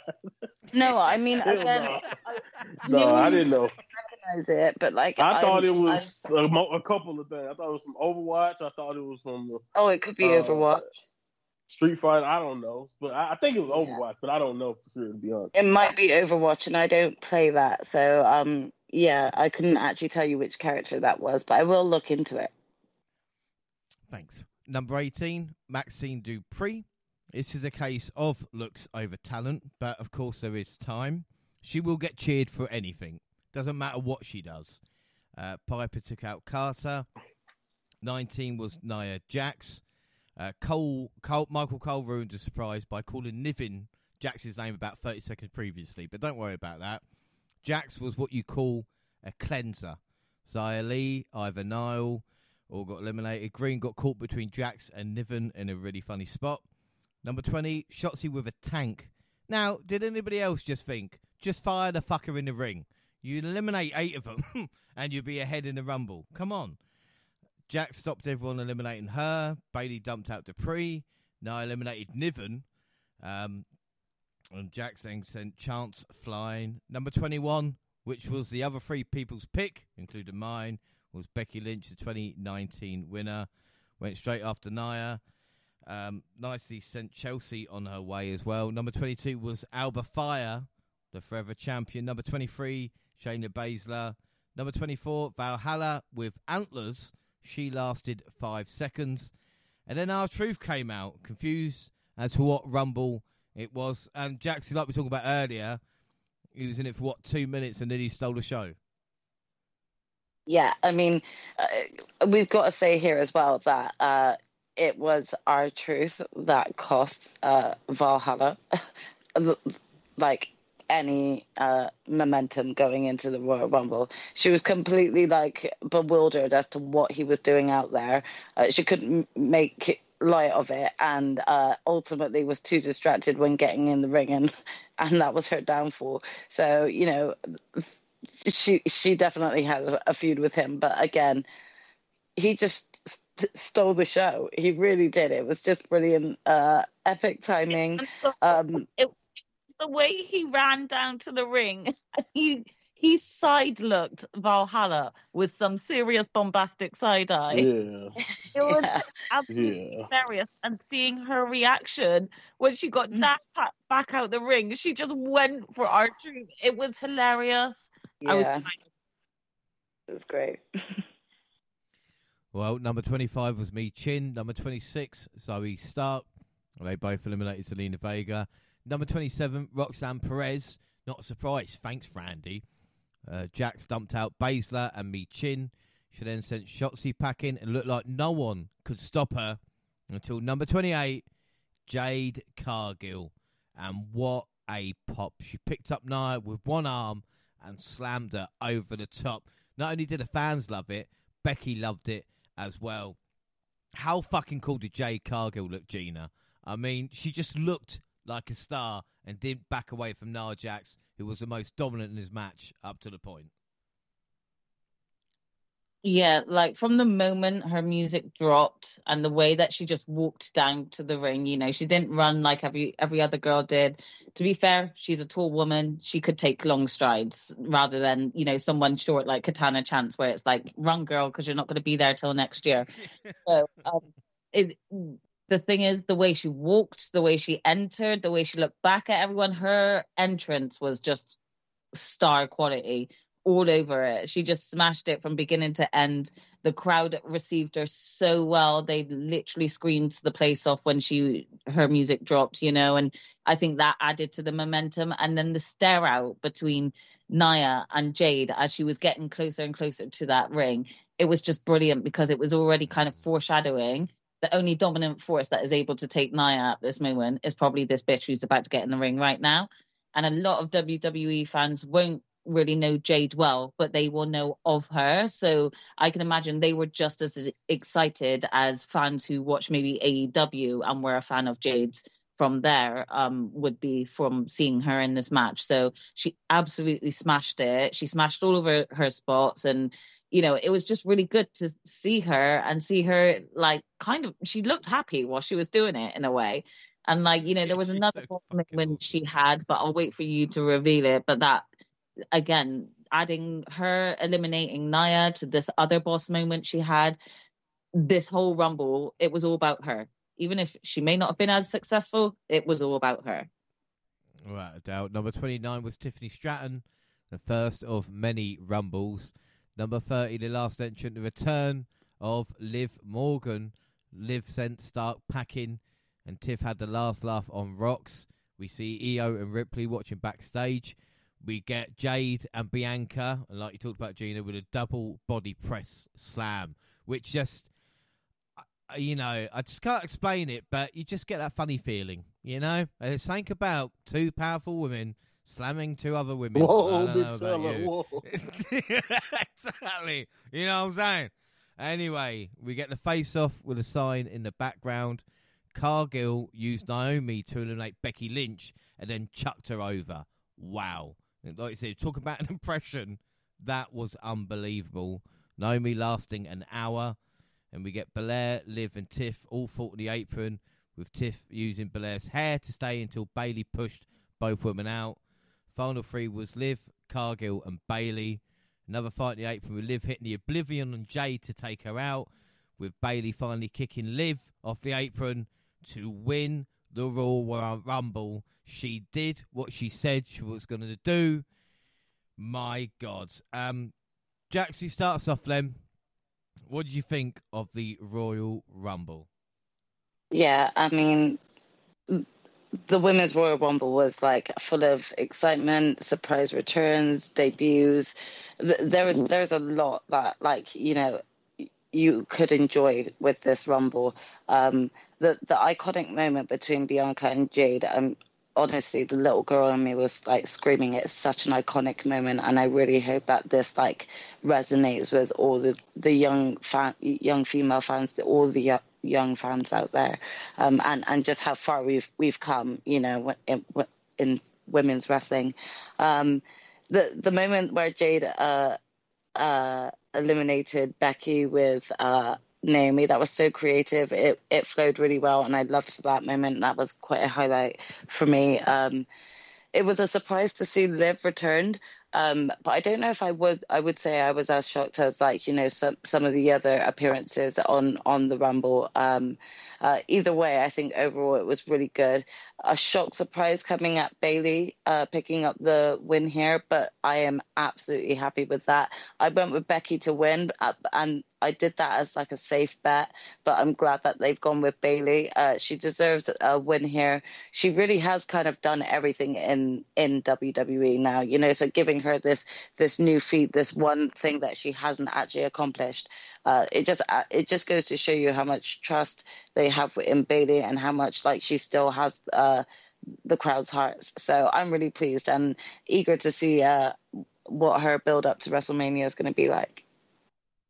I think without doubt, I think this Rumble was great. You know, we talk about the surprise at the start with Naomi, and of course Jordan Grace, and even with the kind of you know the middle part didn't kind of sag at all. Like I really enjoyed the Chelsea Green part, you know, showing her you know, getting squashed and getting taken out and all this lot. I've showed great comic timing, and then Gina, like yeah, you said, with with Jade Cargill coming out and kind of got really fucking serious. Then you know, just kind of turned up the heat, and it was like, shit, yeah, we're, we're here when, now. All the, all the women wrestlers in the in the ring were like rolling up their sleeves, like, guys, this battle ain't over; it's just started. yeah. It really, really was good. I mean, what are your thoughts on the rest of the match? You know. I thought it was really well done, and I loved the um the the pieces that they gave to people. You know, there was a shot um at the end of the rumble of the the final few people that were in in the rumble um just sat looking at Bayley you know, clearly having just lost to her and feeling blue, but they all still look like really dominant women, even though they've all just lost this big match, you know, and that, that shot like kind of says everything about where this women's division can go. I really enjoyed the Rumble. It kept me on my toes and it didn't feel like repetitive. Um, I'm a bit gutted for Kairi and Asuka because I think, like, I'm not sure, but I think Kairi did botch herself a little bit. Um, and I'm I'm not sure whether they had any cool, you know, spots that they had planned to do in it that they could no longer execute. Um, because I'm sure I saw Asuka shout at Bianca to say like eliminate me because Kairi had gone. Um, so again, I don't know if there were some botches, but these are things that happen in rumbles. You know, we actually are now used to like certain botches happening, and you you can't help that. It's not a bad thing either. It's still kind of entertaining at the same time to see, you know, they tried to pull something off and it didn't work. So, but again, you you dust yourself off and you try again. So I overall enjoyed this, and um, I'm really happy with for Bayley. I think she well deserved it. I think without a doubt, you know. And again, like you said, it's difficult to kind of critique a match with 30 people in an hour when there's so many kind of moving parts, you know. But um, Monty, I heard you kind of groan earlier. I think it might be the same for me. My main issue with the Rumble was the amount of like generic theme tunes that we've got now. Yeah, the male the males Rumble we'll talk about later kind of got affected by that too. I mean, uh, you can either look at it as, and at first I was like, well, maybe it's the inconsistency with booking. Like some people, when Becky's music hit, with certain Bianca's, when certain people's music hit, the crowd reacts because they know it, they know those people. But at the same time, sometimes it's just you. Uh, uh, I know I, I saw I, I, talked to some people who were actually there, and they're they're just saying that some of those songs we don't know it, so we just look. We're waiting on the name to pop up on the jumbo screen, so you get that delayed pop. You know, I thought that's why I kind of thought it was cool that enough people there. I know they were in Florida, but enough people there recognized Jordan's theme to actually give her a nice reaction. You know, so I thought that was pretty cool. But uh, yeah, man, uh, that's pretty my that's my biggest thing because even with what you just mentioned about Kairi, that happened so cool. It worked out in such an awesome way that if it was a mistake, it could you could just say it wasn't a mistake. Like it worked out perfectly, honestly, if you really think about it, because it gave us a memorable moment. The only way it probably didn't work out is if they had, like you said, spots planned later. But other than that, I thought that that it, it worked out perfectly. Them being an, uh, eliminated by the former tag champs basically made sense too. So it wasn't a big deal uh, in the end. And I think, like you said, all the women were great. The only downside to me was the fact that it kind of felt like a contrast when certain women would make their entrance because of those lackluster themes, to be honest. Uh, but uh, you know, again, I, I, I really second everything you guys said. It was just awesome. Like once Jade hit the ring and her presence, uh, I just love uh, everything about how they presented her uh, in her debut and like the threat that she seemed to be to everyone and uh, it, it was really really interesting to watch how how everything played out. Like you mentioned, Chelsea Chelsea may have single handedly turned herself into a babyface just from that just from those series of spots because that's just how popular though that that really was with everyone because it gave me a good chuckle too. So yeah, man, uh, and the Jordan Grace stuff, my my I love it. My only thing is I just wish that WWE would play ball and send some girls to fight Jordynne legitimately in Impact, like we really would have a relationship. But I can't, you know, you, you just you take what you can get with yeah, WWE, nah. right? You take you get. but like you know, Natty or Ivy like, or something, like, yeah, someone, yeah, well, exactly. No, yeah, yeah, yeah, yeah. Send Ivy like someone young like Ivy would be perfect. You know, you can just send her over, or you know, again. But uh, you know, at the end of the They'll day, though, it was great to see her. Right, right.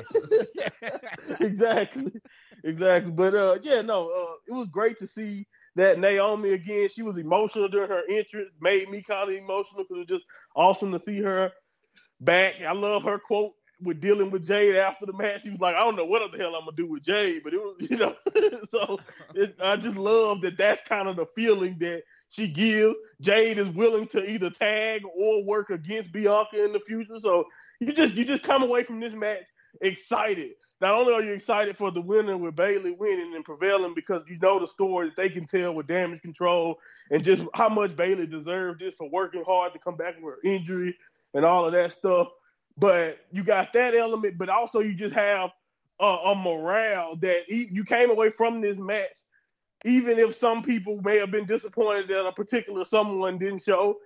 I don't. I didn't. I came away from it just like no this division looking really, really strong if everybody is given time and booked right going into this year. So, yeah, man, I, I just came away optimistic for the future of the women's division in WWE. It just it was a really, really good match, and uh, honestly, uh, like you said, it's hard to really judge Royal Rumbles, but I, I came away really into this, like excited the entire time, and that's all you can ask for from from a big match like this. Yeah, right out. Um, I will say as well, he just reminded me, Zoey Stark looked like a badass as well. Like even the attire, uh, yeah, with Baszler was great.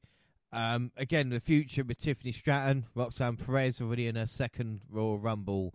You know, these right. are women that are going to be around and going to win Rumbles in years to come. Mm-hmm. Uh, and, and again with Jordynne Grace, the only thing that surprised me, I know they did it last year with Mickie James, but again, that's Mickie James you know, and I thought, right. oh, WWE Someone connection. With so Grace, there. exactly. Yeah, Grace, I'm like, and I love the way Grace wrestled her fucking heart out and and showed mm-hmm. what they can do. You know, the knockouts division in TNA is the best in the world for a reason. You know, and and and the way they it. eliminated her. Like yeah, they, saying, she man. looked like like you go out looking like a badass having to be eliminated that way by the top, basically the top woman in the company has to do her finish on you to get you out. Like that's that's dope. I loved it. Um, like you said, Bayley deserves all this. She got the longest women ever in the Rumble as well at sixty three oh three. Uh, and we've got to find out about a five now. So, Jaxie, what would you score the women's Royal Rumble match? I really enjoyed this match. I, I gave it a five overall uh, for entertainment purposes, for sort of outcome, uh, for the effort for everyone involved, um, and yeah, just overall enjoyment. Excellent, Gina. Uh, same. I gave it a five overall. And can I just say the the Chelsea Green spot had me crying and it reminded me of Stephanie McMahon back in the day getting caught in a fight between Triple H and Kurt Angle. I was in tears. But yeah, five all the way. Monty? Yeah, I agree. I think surprises uh, and just entertaining element and just at the end of the day, people come not only are you happy with the result, you're happy with how pretty much everybody looked in the match, you know. So yeah, you got. I think this is probably the best. This might be the best women's rumble ever. So I think you can go. I mean, I would have to look at all of them together, but this is some of the most fun I ever had watching a rumble uh, from uh, from the women's point of view so far. So yeah, I give it five too. I'm to give it four and three quarters out of five. Okay, that's easy things. So predictions, yes, the WWE League starts right now. We all went Lynch, apart from Monty, who went Bayley. So it means Monty on one, the rest on zero. Bonus League at the moment, Jaxie's on one because she beat Monty at Wrestle Kingdom. Sorry, Monty. Uh, the rest are on zero. So mini games then, and we did all of these. So don't worry, anybody listening, as we have done throughout the years, we didn't do live on the podcast, but we did do them and send them to each other before the Rumble, and based is different categories with bonus points attached. This one I'm going to explain right now. So number one in the Rumble, James and Gina went for Bianca Belair. Jaxie went for Jade. Monty went for Lynch. There was no points there. Number 30, James went for Jax. Jaxie went for Naomi. Monty went Asuka. Gina went AJ with no points. Lucky number. Winning number was three. The closest, Gina with four. Oh, how close was that, Gina? That's so close. It's just dangling it in front of me. I'm sorry for dangling it in front of you. Uh, zero points then Santino. I went for Chelsea Green. Jaxie went Maxine. Monty went Green. Gina went Candice. Uh, Candice even. It was Valhalla. I'm annoying. I actually wrote Valhalla down first, then wrote, then crossed her name out and put Candice instead. I am so yeah, mad at. Yeah, yeah, yeah. No, I am. I'm mad at myself. Uh, the Iron Person, James went Belair, Jax went Cargill, Monty went Lynch, Gina went Cargill. It was Bayley, so no points. We're doing very well at the moment, guys. You know, all this worry beforehand.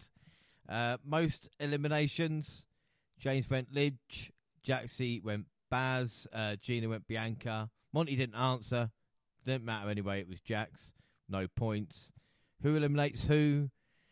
Well, I said Becky Lynch eliminates Bayley and then she eliminates Jax with Sasha Banks eliminating Belair with no points. Very That's presumptive. Thanks, Monty. Thanks. Uh, Jaxie, Shayna Baszler eliminating Bianca. Becky, Becky eliminated Nia Jax. Be- uh, Bayley eliminating Kairi Sane. No points there. Monty, Becky, and probably more eliminate Nia.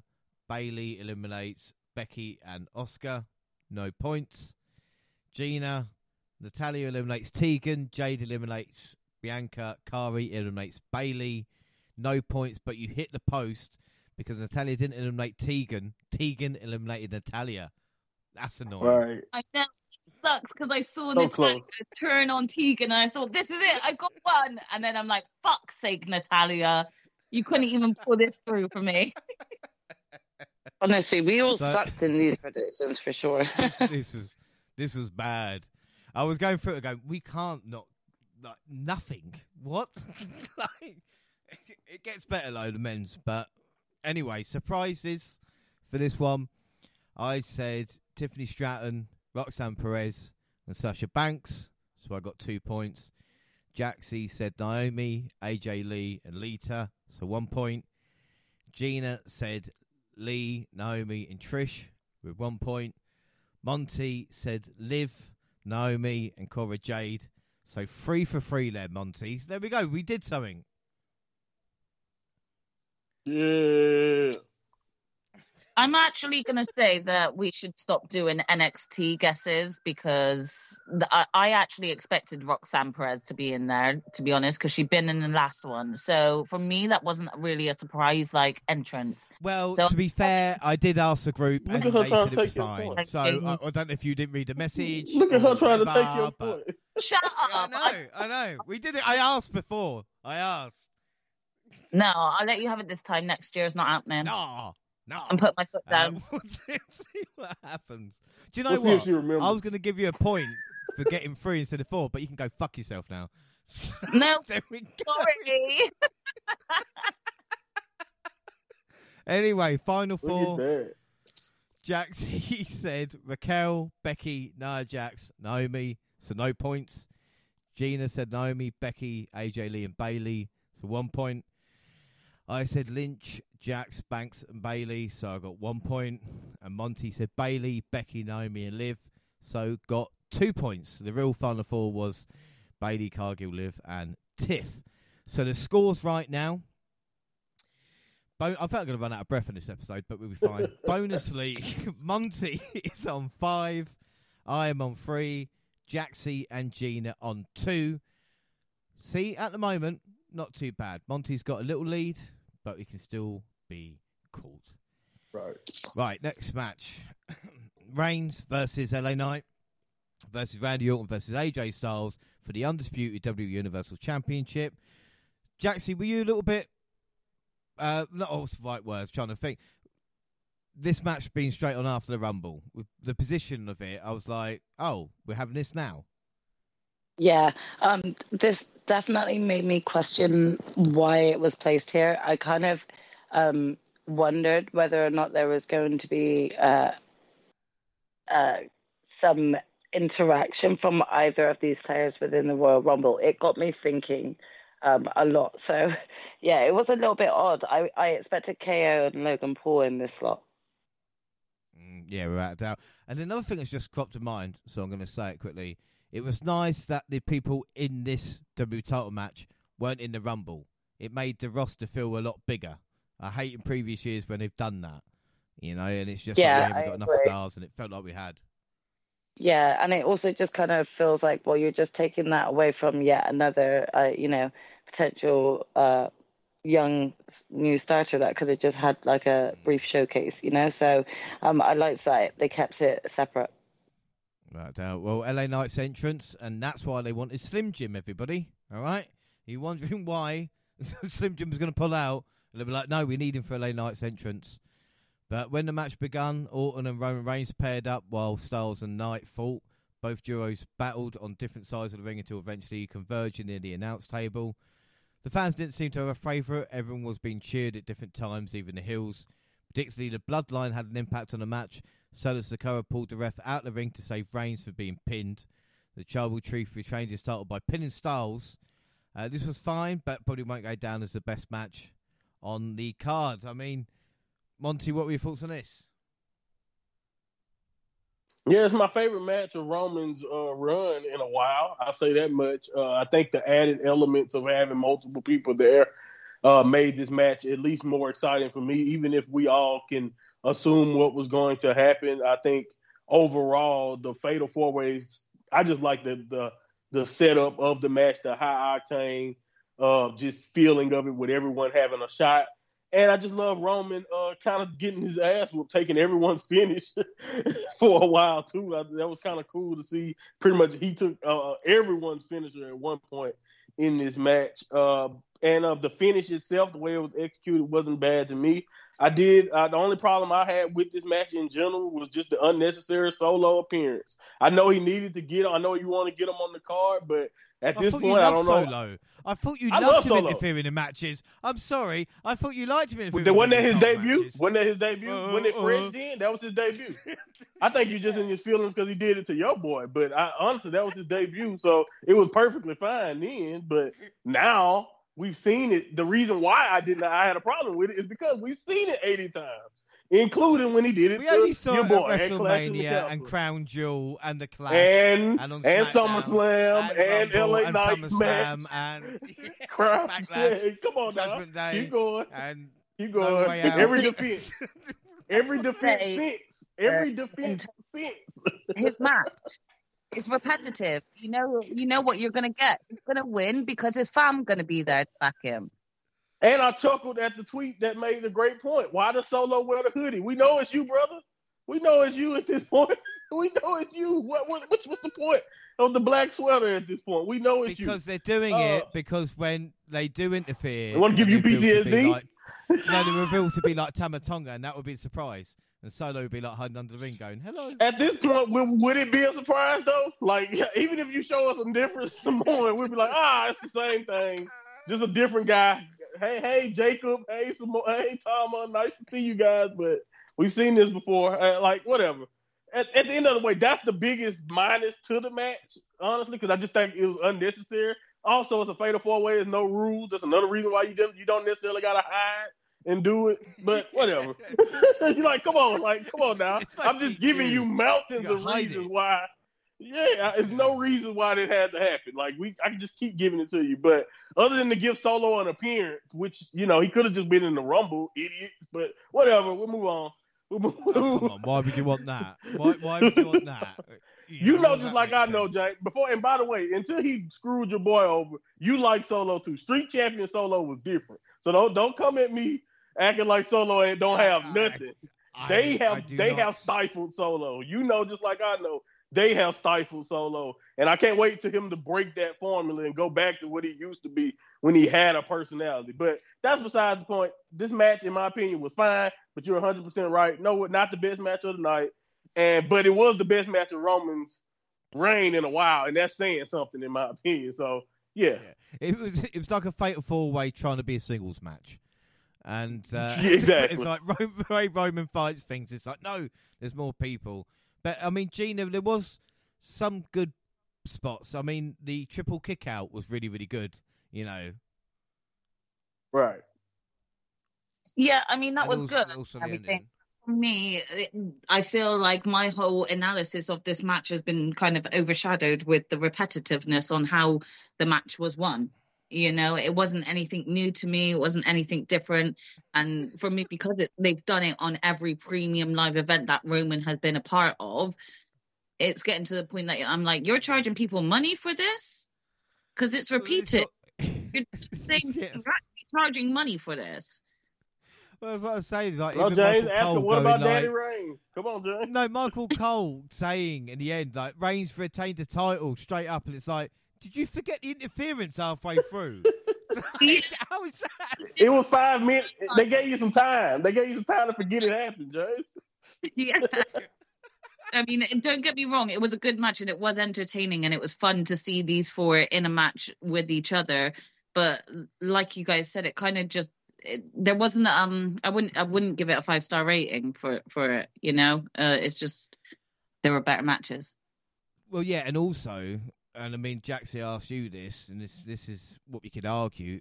I think only Orton came out of the match looking all right. You know, AJ at the pin, and LA Knight just looked a bit like forgotten man.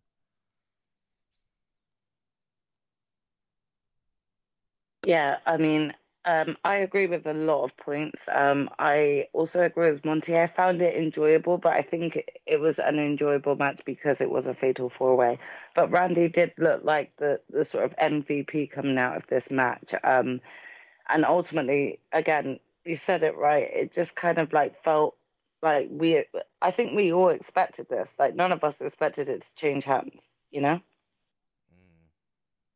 Yeah, I think without doubt, you know, like I said, and and again, Orton maybe a little bit of momentum, but everybody else in this just same old, same old, really. But uh, scores out of five, Len. So Monty, what would you score this? I'll give it. Uh, I was gonna say like four, uh, four like a star for each person, but you know, three and three, three and three quarters, three point nine. I'll take away from just for solo appearance for unnecessary. But yeah, man, it was it was good. It just I'm not. We're not gonna act like this was special though. Gina? Um, do you know? I, I'm I'm gonna be nice. I'm gonna give it four and four and a quarter. Jaxie? I still enjoyed it. I think that was a good match and showcased like all four of them really well. So I'm gonna give it a four and a half still. Uh, but it just like wasn't my favorite of the night, you know. Yeah. No, I gave it a four and a quarter. Predictions, you all went Roman, so it means Monty's on two, rest on one. Up next, Logan Paul versus Kevin Owens for the US title. Paul surprisingly tried to offer a handshake, but KO was having none of it. Immediately started unloading on social media style with chops and punches. Punches, that is. He quickly took the fight out of the ring and threw Paul into a few different things for bringing him back in. After, and having someone like KO as a dance partner made everything look that much better. Just as he said he would, Owens kicked out of the knockout punch.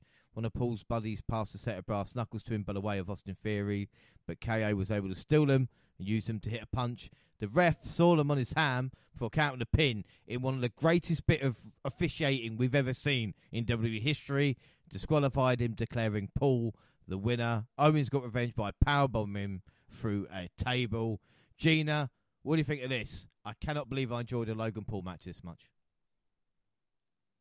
Uh, yeah, definitely agree with you there. I was watching this match so entertained, and you know, again, part of I I did feel like Paul was going to win it. That was my my assumption anyway, and my pick that I went with. But the match was so good that part of me was like, no, actually, Kevin might actually beat him. And again, like you said about the ref, I'm glad that you want to notice the knuckles when they're on the babyface ref. But whenever Roman and his cronies get involved, whenever Logan Paul uses the brass knucks himself, the refs never see it. They never do. Can't recognise anybody in the hood. That's different real. Yeah. Different real. No, no, they don't. Yeah, it's the hood. hood because nobody's ever worn that black hood and interrupted a match before, of course. But yeah. yeah, like just some some stranger miraculously disappears uh, in the ring when you didn't see them before, and all of a sudden the the baby face who was in the in like the, the running to like pick up the win here is all of a sudden on the floor. No, nothing suspicious happened, ref. No. Yeah, definitely not. Seriously, but either way, it was a shocking ending to the match. Um, and I, I enjoyed the ending to the match as well because it, it just kind of was like, oh, for fuck's sake, that's sod's law, isn't it? That like Kevin Owens gets caught out like that and gets disqualified. And I was so satisfied seeing him continue to beat on Logan and put him through that table at the end. You know, it still gave the people kind of what they wanted, which is seeing Logan Paul get put through a table. So they were happy, we were happy, I was happy with the outcome of the match. Um, but we also yeah. know that this isn't over between KO and Logan. Well, no, not at all. And again, as you mentioned earlier, it's why Kevin Owens is so likable. So we actually will have another match. you know, is what's crazy about it. Um, I mean, Jackson, what about you for this? Because Logan Paul is a good heel, but as we talked about, Owens is a great face. Yeah, again, um, I agree with a lot of points that my sister made. Um, I really enjoyed this match, and I think that KO just has this ability whenever he's in the ring to like rally support behind him. Like he really always comes across as like either the underdog or even in a heel phase, like you, love to hate him, you know. So um, he just plays these characters so well, and I think he actually works really well with Logan.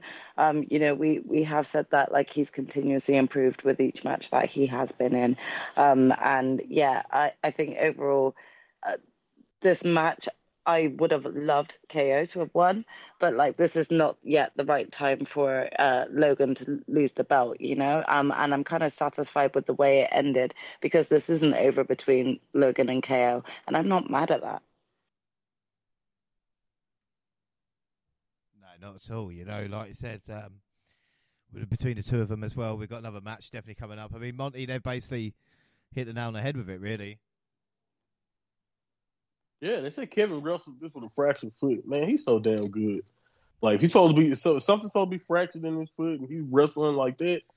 Yeah, man, he's insane. He's insanely good. Uh, I could only and like I, always mention Logan Paul, natural. You could just see it. Honestly, whether you love him or hate him, he wants you to hate him, so keep hating him. He's great.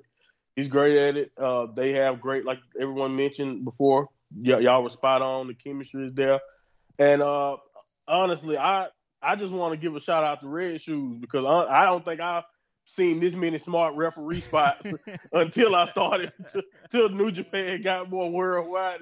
Because Red Shoes was the only smart referee for a long time while I was watching New Japan. He's the only one I would see you know, catch heels, stop stuff, and all that type of stuff. But even though you guys mentioned he caught a baby face, but it's just smart and it protects. Yeah. It protects Kevin and it protects Logan. So yeah, man, I, I, it's one of the most satisfying DQs you can get. well, yeah, because they gave you the free count as well in a weird way. You know, like the crowd right thought it was over, and then the bell rings, and it was just like I said, really, really good timing. Mm-hmm. Uh, so Jackson, what you score out of five then? Um, yeah, again, I enjoyed this match. Um, so I'm gonna give that a four and a half too. Four and a half, Monty. Yeah, man, really enjoyable stuff. I gave it four and a quarter. Four and a quarter, and Gina. Yeah, I gave it four and a quarter. Yeah, I gave it four and a quarter as well. Predictions: we went Logan. So Monty's on three, the rest on two. So we know what this means, guys. If he gets a Rumble winner, we're in serious fucking trouble. 48,044 apparently. I'll take the word for it. We've never ever lied before. So here we go then. The main event, the men's Raw Rumble match. And number one, Jey Uso. And wouldn't you know it, number two, Jimmy Uso. It was like Jey saw a ghost. I mean, Jaxie, what were your thoughts on this as one and two?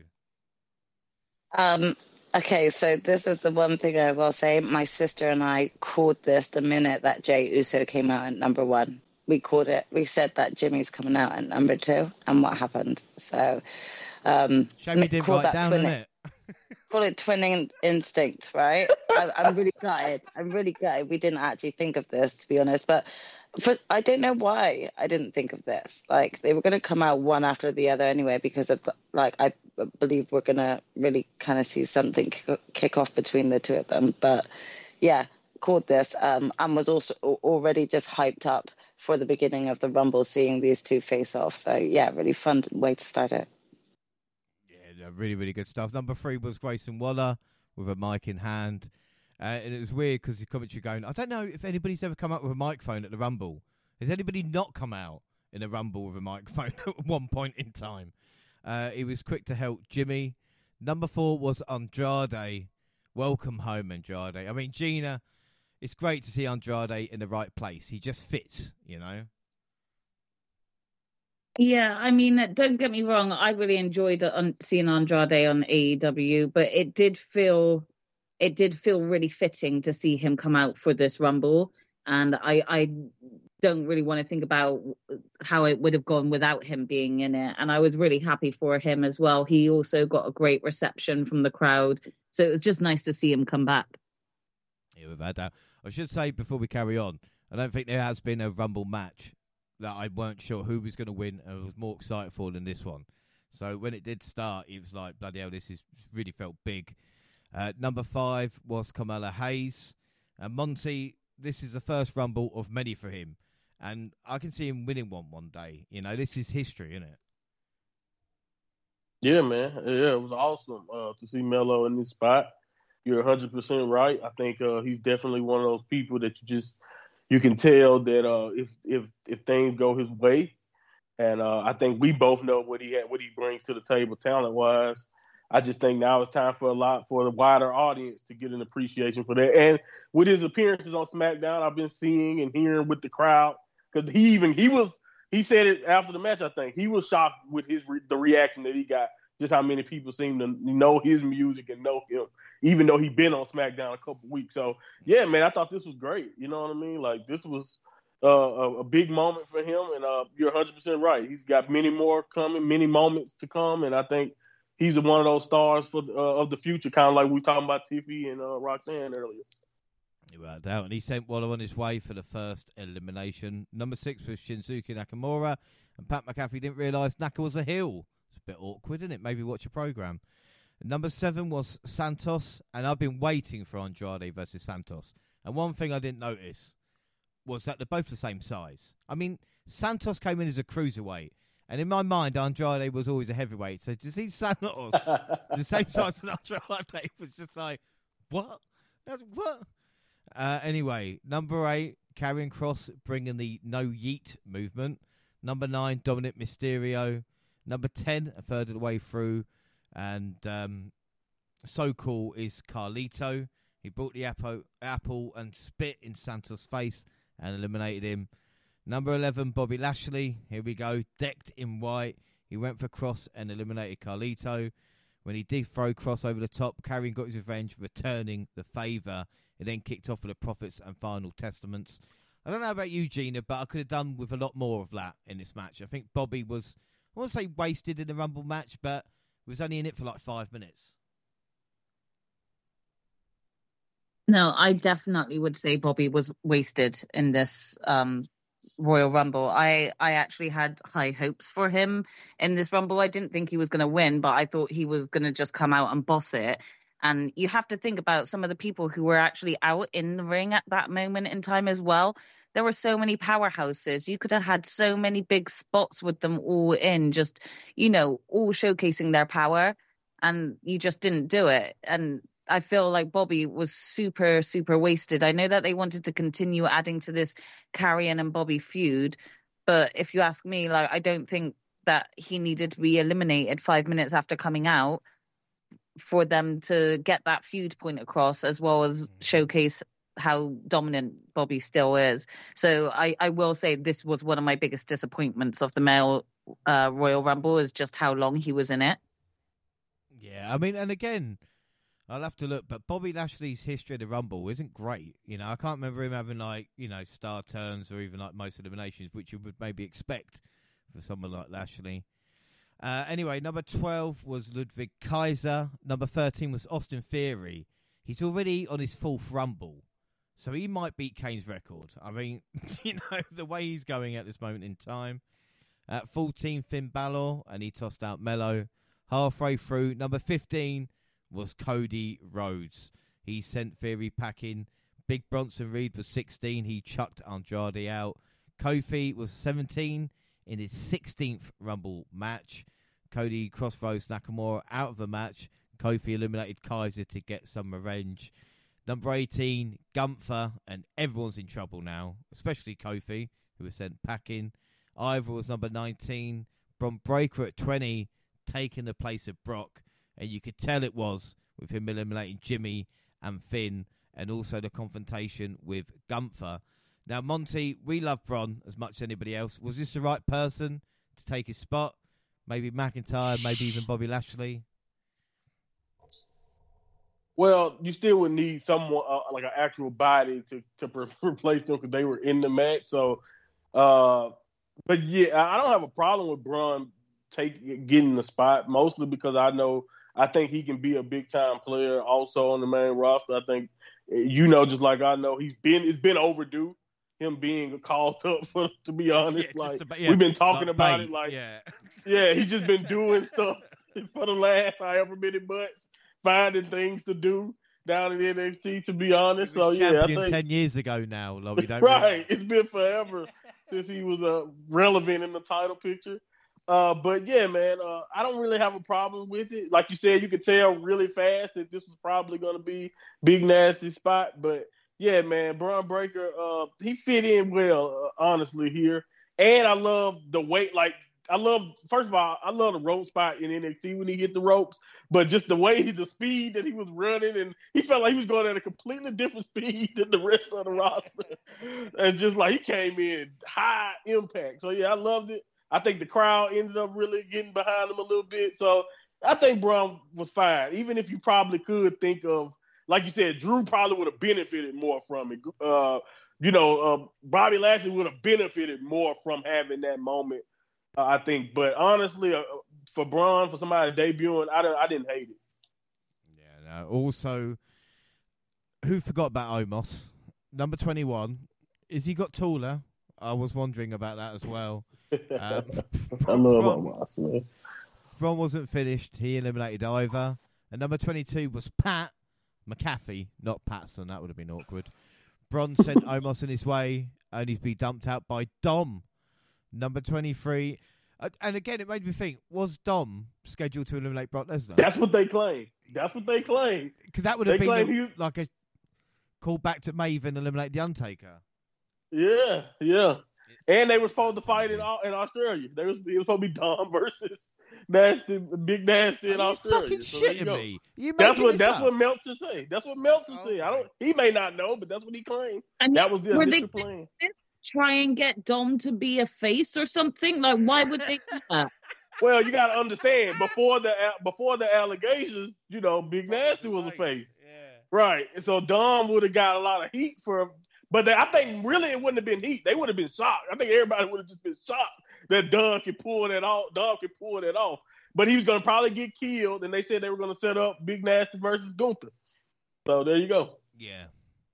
But yeah, Well, did- as we see, No. maybe that spot is for Bron now. I doubt they're sticking with the same plan now, though. So we'll see. No, just call up here and have that WrestleMania match with Gunther if you want to do that. Just come on. Or just let Anyway. Chad Gable get his get his lick Oh back. fuck, Chad Gable. Somebody Have like Sheamus that. do it then. or something. Come on, yeah, if we want to, yeah, finish your story. You got plenty like, of people. Have someone Yeah. finish your story at WrestleMania, please. That's all I'm asking. Number twenty-three, uh, it is JD who got speared by Bron. Number twenty-four, R-Truth. he got the right Rumble, right? It gets wrong. And the thing I liked about it is he did come out 24 early in the night, but he did throw his teammate JD in to get eliminated, which probably doesn't help. Uh, number 25 was The Miz, his 15th Rumble. All I'm those sorry, people James, that said The it's Miz just- can do it. It's just the fact. It's just the fact that R-Truth caused both Santinos. he caused them both. Like in the women's match, he's yeah. And then this one he just screwed them both. I, I just, I don't know. For me, that is the most memorable thing of Royal Rumble. That Truth screwed both to like people.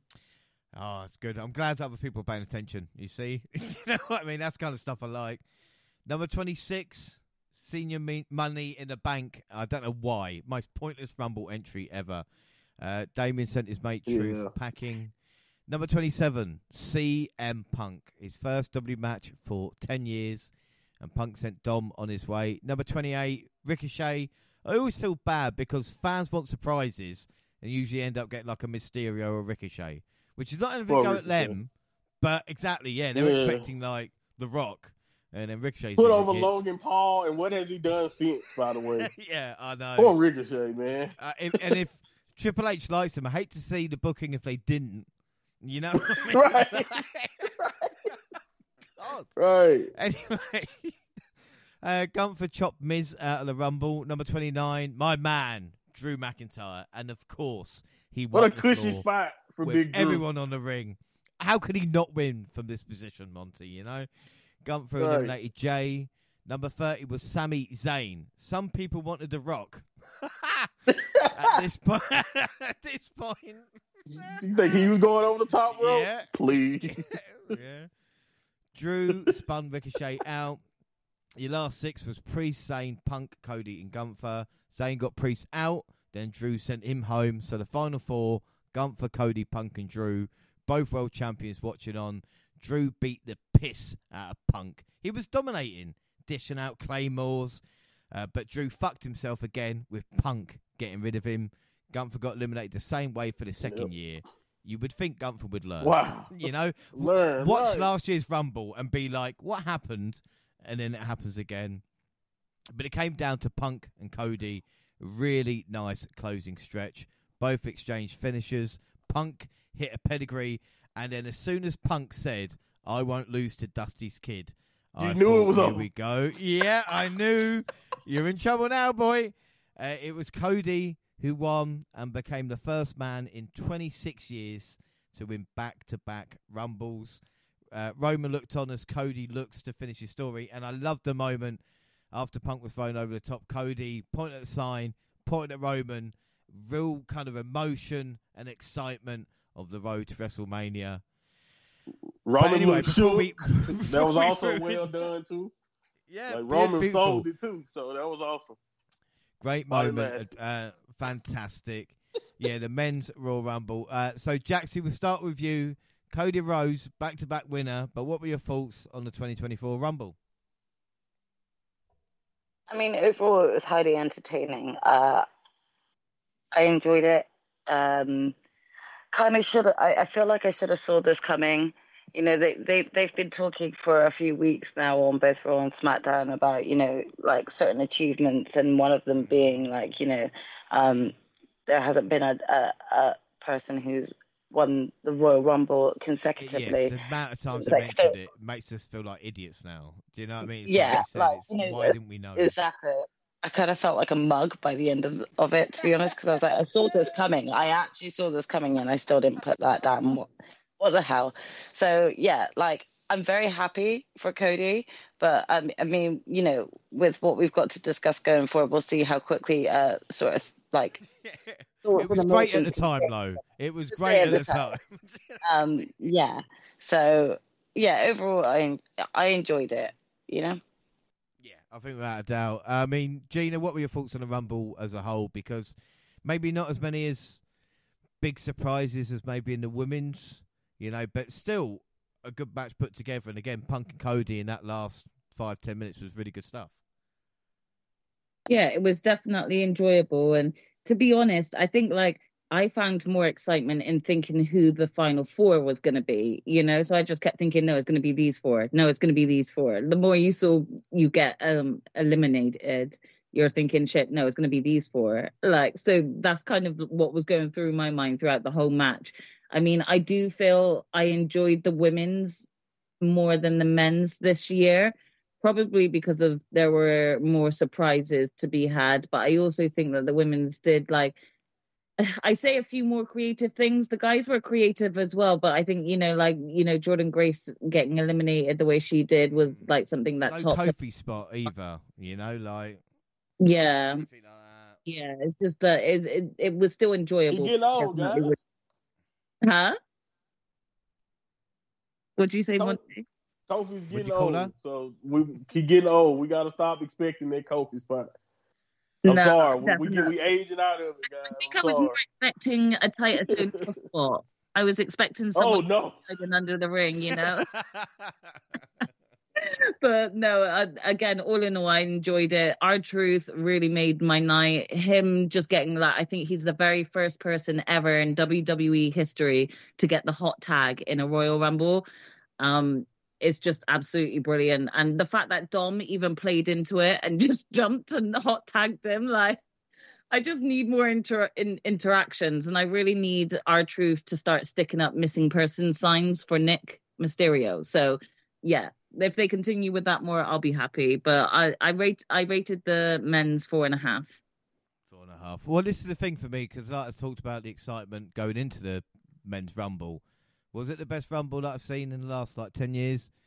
Maybe not, but again, the I cannot believe Cody won two Rumbles in a row. Like to have that history, and again, someone might win two in the, the next few years, but again, for that record to be gone, I couldn't believe it until I saw it. So Monty, again, for you to be able to pick that, I know it seemed obvious, but fair play. What were your thoughts overall as well? Yeah, man, it was just good fun. You know, the the the the thing is with that, it's just to me, and it's really I don't even want to say this now. That's how I know the last few days just changed the way I think about stuff. Uh, but uh, yeah, man, like at the time when I predicted it, it was just like it has to happen. Like Punk, it sound cool, it's great. I'm glad you back, but you don't need the Royal Rumble to get a to get a fight with Seth. And I thought, but I thought the only way that Cody was gonna get what he wanted at the time was to fight, was to win the Royal Rumble. And I was like, so it just had to happen. And they, they kept, like you said, 26 years. I didn't even care about that. Was not relevant on a on a date like 25 years ago. The last time somebody did it last year. They didn't do that. They didn't have anybody even in the running. I don't think to necessarily win it twice. Maybe they did, but I don't remember. The point is, yeah, they brought it up, and I was just like, yeah, no, I gotta go with Cody. But the thing is, the match itself, I saw a lot of people disappointed. Some people say it was bored because it wasn't no surprises. And I'm just like, I don't really know what people was expecting, other than unless, like you mentioned earlier, James, they was expecting Dwayne, but I wasn't expecting him to compete in the Royal Rumble. Because uh, again, like I thought, he don't he don't need the Royal Rumble to show. He didn't need a Royal Rumble to get a match at Reign. Exactly, he the Rock. he don't need. A, he don't need it. At the top rope. Right. No he don't need it. He didn't need to win the Royal Rumble to get a match, as, as, as we'll see. But yeah, uh, so Cody winning made sense. Punk was uh, was cool in it. Uh, by the way, we'll talk about it, but he took a future shock that's gonna be really relevant soon. uh, that I saw it when it happened, and I was just like, please don't let it be bad. And yeah, but yeah, the match itself, I didn't think it was bad. I saw people saying it was boring. It was this. I'm like, no, it was cool. It wasn't. I may not have been with people. Again, I don't know what type of surprises that you really thought was going to happen. I don't know if everybody just fell for the Raw Rumble hype, but it still ended up being really, really good. And uh, you know, I thought it had, like you mentioned, R-Truth. He stole the show 100. percent Hot tag spot, unbelievably funny. It was a lot of great moments, and I love how the CM Punk Cody thing became a one-on-one match. Uh, Drew was looking good, so yeah, man, I thought, uh, and then Bron Breakker, like even if it wasn't like what what people thought it was gonna be, I didn't mind him being in that spot. So yeah, man, it was it did just enough for me, and I thought it was really enjoyable. Four and a half is exactly where I put it. It wasn't it wasn't the women's rumble, and I want women's rumble set a really good you know precedent, but it was a good Raw Rumble match. I don't think it was bad at all. Uh, Jackson, what would you score out of five?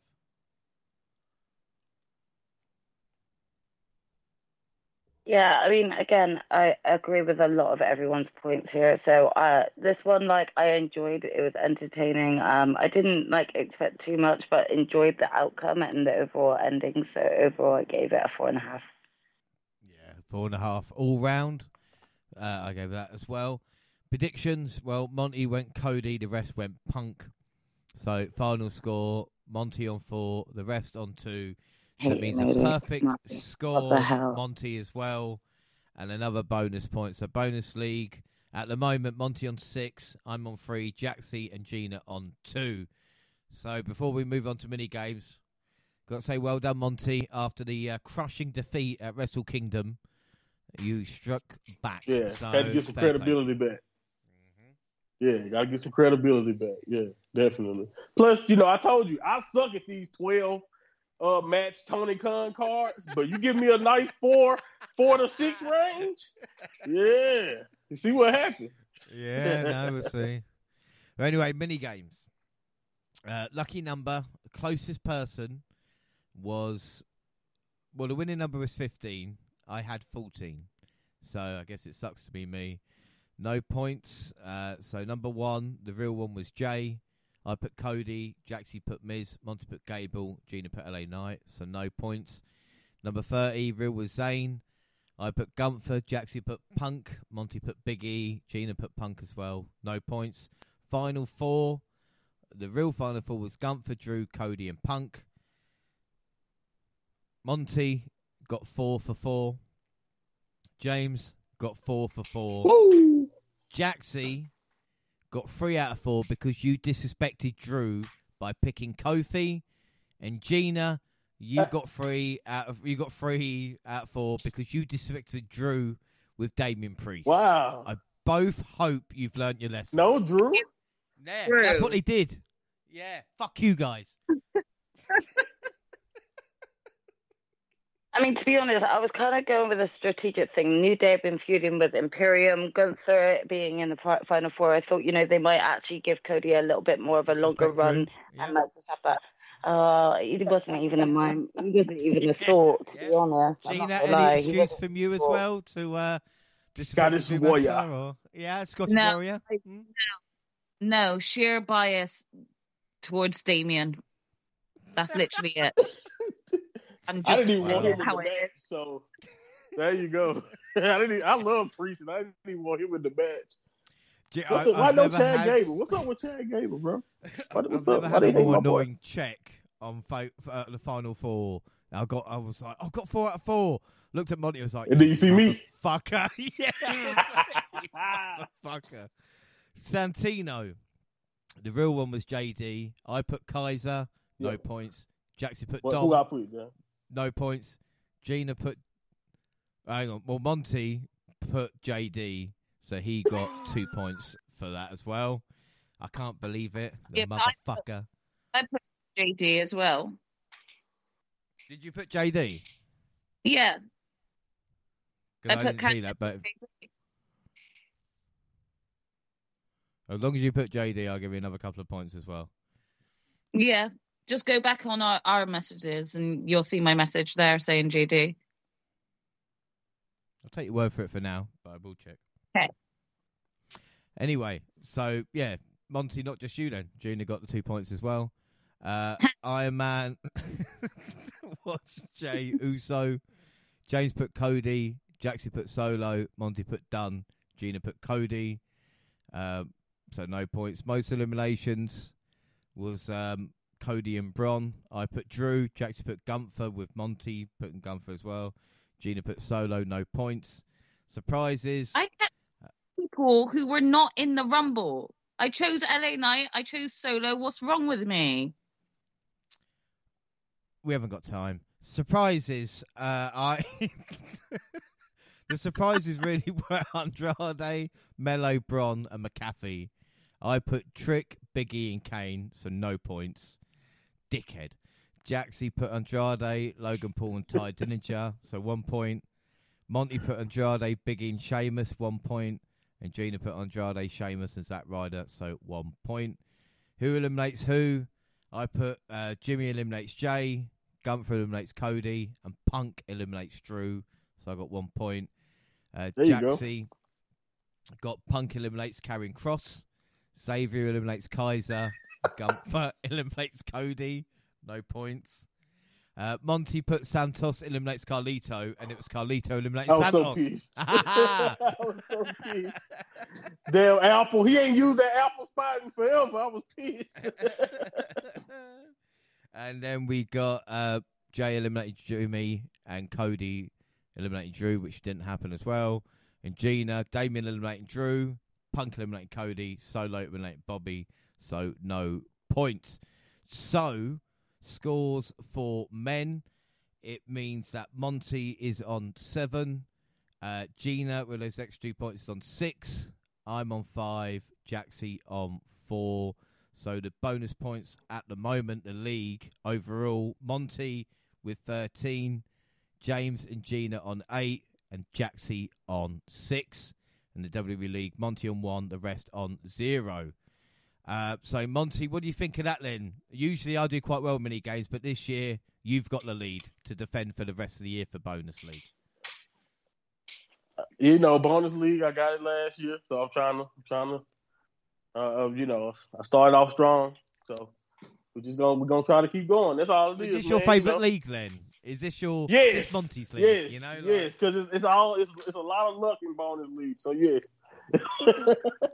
you don't have to be an expert at anything. You just kind of have to know a little bit about everything. So and that's exactly where I am in life. So there you go. Well, that's good.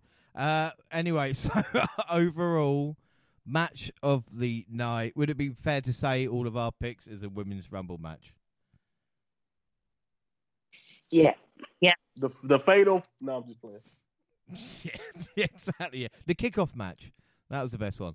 Uh, so Right. then overall an MVP. Monty, I'll start with you. Who's your MVP of the night, and what's your score out of ten? I'm gonna be honest with you, man. My MVP changed, and it it changed in the last few. The, it just changed yesterday. But anyway, uh, Bayley is my MVP. Uh, just again, she culminated her story perfectly. The best Rumble of the night is called the Royal Rumble. Uh, I just thought it was. Again, she came out early, like you mentioned, James. So I was nervous, and she still ended up not getting screwed over like she had so many times in different ways. So yeah, I thought it was a, a big moment for Bayley to get her crowning achievement, finally winning a Royal Rumble. Yeah, this is the thing. I mean, I've moaned about damage control storyline, and now it seems like the greatest story in professional wrestling history. You know, especially with Bayley winning the Rumble and stuff like that. Uh, what would you score out of Right. ten, Monty? Overall, Uh, overall, let's see. Uh, overall, I think you got to give it at least a nine. I think nine and yeah, nine and a quarter to a nine is fair. I thought it was a really strong Raw Rumble. Uh, I, it's crazy how they had four matches, and I think it still was like three, four hours. yeah, it's four hours long. I thought it was gonna be shorter, but they still found a way to do it. Even though I know Royal Rumble matches are at least an hour, so. But yeah, it was it was still cool. It was still cool. I had no problem with it. No, nothing was bad on the show. I thought everybody worked hard, and uh, I mean, I got a perfect I got a perfect score, so I can't complain with booking decision. So yeah, man, this is great. Well, the, the thing is as well, and I don't know about you. I mean, Jack C, can I get your MVP and score? But I think the Rumble match has changed with Triple H's booking because uh, the old Rumble's like number thirty, and then the Rumble's over within like five minutes. Now it feels like you've still got eight people left, and there's going to be another fifteen minutes between the fir- you know the final two. Yeah, I mean, you've got to give some credit to it because you actually can see that, uh, you know, those sort of final few moments over the past few years in, in within the Royal Rumble has like kind of built to sort of growing storylines between those that don't potentially win the Rumble as well. So, um, you know, they, they do use like as much of the time as possible to be able to maybe build on things, um, but it, it gets more and more intense. Um, either way you look at it. yeah, without that. So who's your MVP of the night then? Um, so my MVP is actually the same as Monty's. I'm going with Bayley on this one. Um, I didn't, I didn't think that uh, she was going to win, but I think she deserves it. I think she gave a great performance overall, and she really surprised me throughout the, the whole of the Rumble with, with uh, when it came to sort of her uh, eliminations that she got and just you know her overall smarts. So yeah, uh, MVP Bayley. And what would your score out of ten? Uh, I'm gonna give this an eight out of ten. Eight out of ten. And Gina, same question to you: MVP and score out of ten, please. Yeah, I'm going to keep it sweet and simple. I'm going with the same Bayley for MVP. Her storyline just feels like the most flushed out in this entire paper premium live event. Sorry, um, and yeah, Bayley just smashed it. I I felt truly happy for her when she got that win. Super happy for Cody and his win too, but Bayley's felt more kind of rewarding um, at the time of watching it. So, um, score out of 10. Oh, yeah, uh, eight and a half, I'll give it.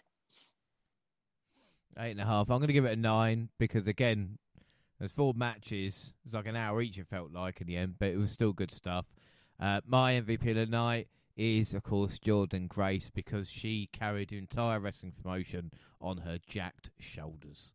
Uh, but a good rumble overall. We did have the press conference as well, which was straight afterwards. We wondered if we are going to have it or not. Uh, Cody Rhodes started it off. Well, he didn't start off. Bayley started off as being the women's rumble. Uh, she described Naomi and Natalya as legends. She's glad to be in the ring with them, and she spoke highly of Jordynne Grace and Jade Cargill. Cody Rhodes said he'd seen memes and all the uh, gifs about his journey and he says the position he's in, he is currently the guy. He was asked for his thoughts about Vince McMahon allegations. He said talents were finding out about in real time, and the public was. Rhodes said TKO holdings, and Nick Khan took it seriously and acted quickly.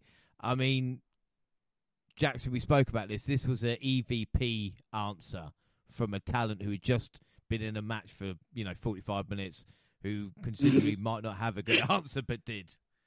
Yeah, I mean, again, going back to what we continuously uh, say about Cody, that he just has a way of uh, a way with words, you know. Um, but it, he was very well spoken, very much like an EVP, um, and this should have been the answer that came from the EVP.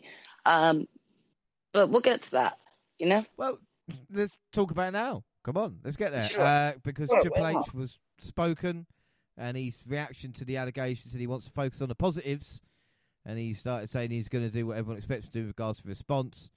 He's when asked what to do to the employees, he said everything possible, and he said he did not read the lawsuit. He was finding out in real time. So the question is, Jaxie, is he lying or is he just a bit of a fucking idiot? Uh, he's definitely evading answer, answering what he really knows about, uh, ho- or how much he knows about the situation. I don't think he knows much uh, within detail, and nor do I think he, uh, there was any involvement of, of his. But I, I think you know, ultimately, he's been put in a very hard position because not only is this, you know, allegations coming from someone who is effectively uh, one of the creators of, of this company. Um, but you know this is also his father-in-law so he's probably uh, not able to say as much on this situation however when you compare uh, when Cody was asked in his response compared to Triple H's, it just makes you question like um like how much like it, he really is talking truth. Um, I don't believe for one second that he had not yet read that lawsuit. I do think he's lying on that one, but you know, we'll we'll leave it at the fact that like right now, I'm trying to take pity at the thought of him being like put in a tough position right now. You know? Yeah, yeah, no without doubt. It's it's an interesting one, you know. So, um, like I said, the show's gone on long enough without that, but I'm sure there'll be more stories coming out, and even people, you know, saying Triple H as a cerebral assassin would know.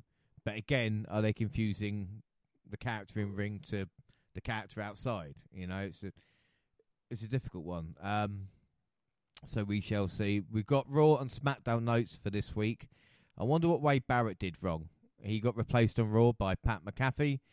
Uh, we need to see a tearful CM Punk confirmed he had suffered a torn triceps and would miss WrestleMania 40. From there, he refused to feel bad for himself He cut a promo, but was interrupted by Drew McIntyre, who took pleasure in having been the guy who injured Punk, and he said, "I haven't got a lot of faith." I did pray for this injury.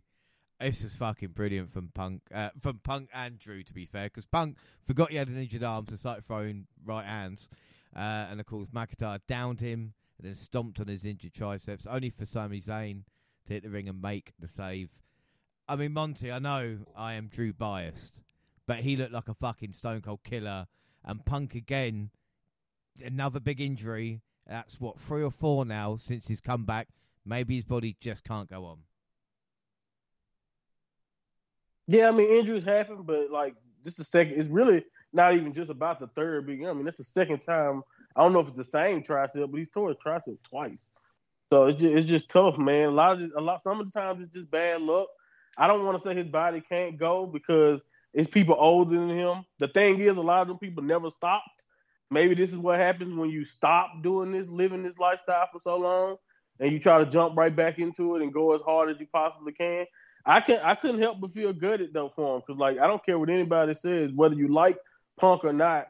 Uh, it's just that's just messed up, man. It's tough. Like you know, all he wanted was the, you know, in this situation is the main event WrestleMania, and for the timing of this injury that happened in that Royal Rumble match, when he they gave a really good performance in my opinion, and he took uh, a future shock DDT, and I mean, I guess like that. You know what I mean? Like it, was like a freak type of deal because Drew Yeah, gives those all the time, That doesn't get and people don't get hurt. Yeah. Right, right, right. People don't tear a tricep on that. You know, and and so it's just a freak type of deal for, and, and it sucks. uh, from that point of view, and like you mentioned, Drew looked like a, a absolute super villain. I loved it. I loved the energy. I loved the way he just the character. This had me feeling like, okay, get Drew that that world title, let him hold it down, and maybe Punk can be back by SummerSlam or something. The only thing that hurt, the only thing about this is I know Drew contract is expiring, but the way Drew working right now, Triple H, man, you gotta, you gotta, come on, man, you gotta sign this, This bro. is- Like, Does what are we waiting else for? get like similarities though between like Batista before he, before he left full time back in like 2010, where he yeah, was so entertaining, and it just feels like he And knows he- he's going. The the kind of yeah the.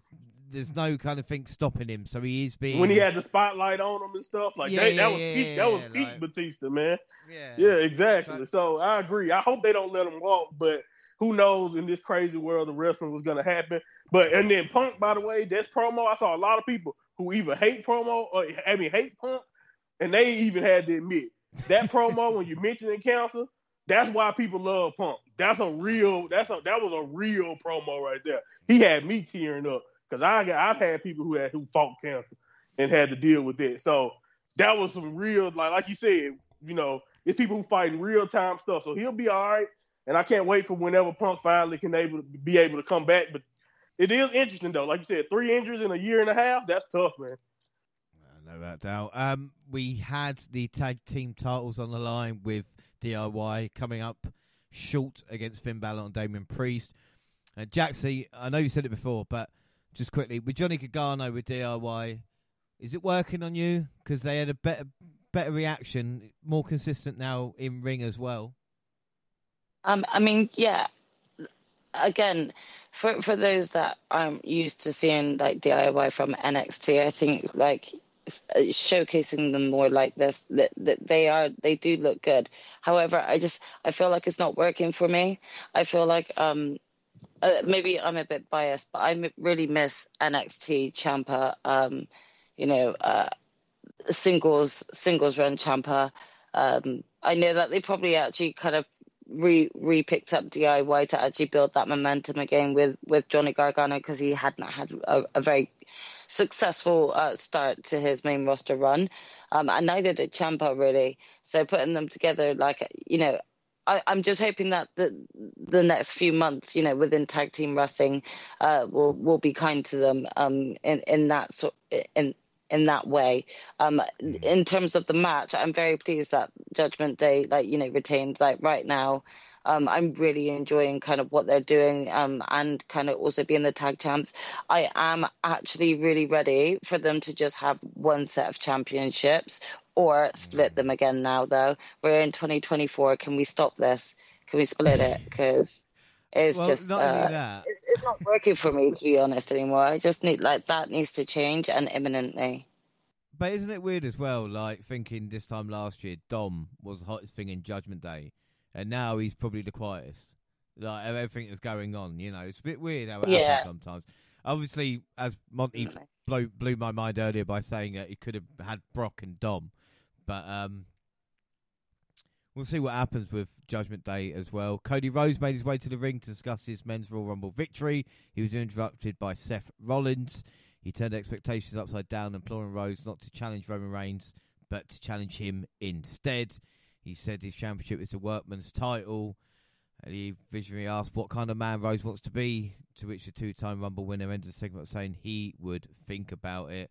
I mean, Gina, at this point in time, we were just going, oh, they're just doing this, um, just you know, help Seth out for a little while until they work out his opponent. And now we look at it and think, we might actually get this. It was a setup. Yeah. Sorry, what we might actually get what? Cody and Seth at Mania. Yeah, I mean, again, it, the thing is, when I say I felt a little disappointment, it wasn't disappointment at that match. Like I like both Cody and Seth, but for me, I had a picture in mind going into this year of where I felt like Cody was going to go, and so I felt a slight disappointment because I felt like it wasn't going to be the the route I wanted him to go. You know, so don't get me wrong, the excitement excitement is still there. Whatever Cody does is going to be exciting to watch. But um yeah, there are there are certain hints that a certain match isn't going to happen and for me it's like it makes more sense to try and finish that storyline in my eyes. Well, again, and call me boss. Last time I'm going to mention it, but I think Drew McIntyre winning world title, WrestleMania, front of fans, is one of the greatest story arcs of a character that we would have because he's vindicated in his actions of turning heel. We'll move on. I mean, especially after getting through the clash, I do agree with you on that. And I will, I will say, when Drew first turned, it it wasn't. It's not that it wasn't working for me, but I wasn't the biggest fan. But I think it's because it's do, it's new and, and it's different. I'm so used to Drew being a babyface that is different, and sometimes you don't warm right away when they do a when they do a heel turn or a baby face turn. You know, um, I I said a couple of years ago that MJF should never turn face because it will never work for him. And look what happened in 2023 for MJF, you know? So I, I definitely have my mind changed a lot. Um, but this whole heel run is working for me so much for Drew right now that it would make sense to put him in that WrestleMania picture. Without doubt. Jey Uso beat Bronson Reed. Andrade picked Raw. Gunther beat Cody. There were two fun matches there. Uh, any attempt by Bayley to announce her WrestleMania 40 plans to challenge Rhea Ripley was halted when Nia Jax attacked Eradicator, absolute destroying her. And I tell you what, Rhea Ripley, Nia Jax at Chamber in front of her home country is going to be fucking huge. The reaction Rhea will get will be WrestleMania level. Uh, and then in the Did main you know event, Nia was born there? Nia was born in Australia, bro. I didn't know Really? that until they until they No, I said didn't it. know. Yeah. So Oh it's like they they gosh. both going home. Uh, they're both going to have entrances with kangaroos and wallabies. Can you believe that? It's and then in the main event, Drew McIntyre beat Sami Zayn. Uh, Sami went for a Helluva kick and Drew, you know, blocked it. People say he low blowed. I don't see it. Claymore and the win. And then SmackDown. SmackDown. Fuck you. It's my podcast. Uh, SmackDown a Brave New World for Corey, um, who is now play by play. Wade was back with him on SmackDown. It was a busy day. It was a busy day. Naomi joined SmackDown, and so did Tiffany Stratton. Tiff slapped Mia Yim and uh, beat her on her debut. Legado visited Tony D's restaurant uh, to have a chat. It's always nice to see, uh, you know, other places like that. We see Tyler Bate and Pete Dunne beat Legado, LWO, and Pretty Deadly. No boy. And then backstage before the commercial break, Bayley overheard her damage control teammates mocking her and claiming Bayley is done tonight, setting the stage for the big angle. In ring, Bayley was joined by the women's champ IYO SKY, of course, tag champs Asuka and Kairi Sane. She popped up damage control, calling them family, and saying she would not have accomplished what she did without them. She teased choosing Rhea Ripley for turning to her teammates and asking why they never saw anything in her, and if they're done laughing at her now. She even admitted that she could understand Japanese in a fucking brilliant moment as well. She fended off the beatdown of damage control with the assistance of Lead Pipe and laid down a challenge for IYO SKY for the showcase of the Immortals. Take my fucking money. Jaxie, what are your thoughts on this? This is a smart baby face. Bayley looked great here, and the damage control story mm. where we were at for Clash, the very first match, is going to culminate mm. at WrestleMania. Yeah, it feels like this is where a, a great lengthy story pays off and this is kind of like how i expected the bloodline story to sort of like start paying off and this was absolutely brilliant. Bayley's speech and the fact that it was her that confronted damage control about their treatment of her it was so empowering that it really rallied the crowd behind bayley it just worked epically. Um, i don't know who to cheer for in this moment in time because i love all these women involved so definitely hear mixed reviews coming from me over the next few weeks uh, with this because this is exciting. Exactly like you said, James. Take my money. I'm here for this. I'm all here for this. Well, shadow of a doubt. Backstage, Jade Cargill and Bron Breakker met with Nick Aldis. Uh, we never got Bobby and Profits versus the final testament because of shenanigans. And then finally, the decision. As we saw Seth Rollins pleading his case to Cody Rhodes, the American Nightmare made his way to SmackDown to announce the champion he will challenge at WrestleMania 40. After waxing poetic about the concept of finishing his story and what that actually means, Rhodes revealed, "I'm coming for you, not uh, just not at WrestleMania." From there, The Rock emerged from the locker room to a thunderous ovation and engaged Reigns in a stare down to close out the broadcast with a graphic announcing a press event in Las Vegas Thursday. that was lucky, wasn't it? Uh, but I think the real story here is we're finally going to get the battle for the head of the table, The Rock versus Roman Reigns at WrestleMania 40.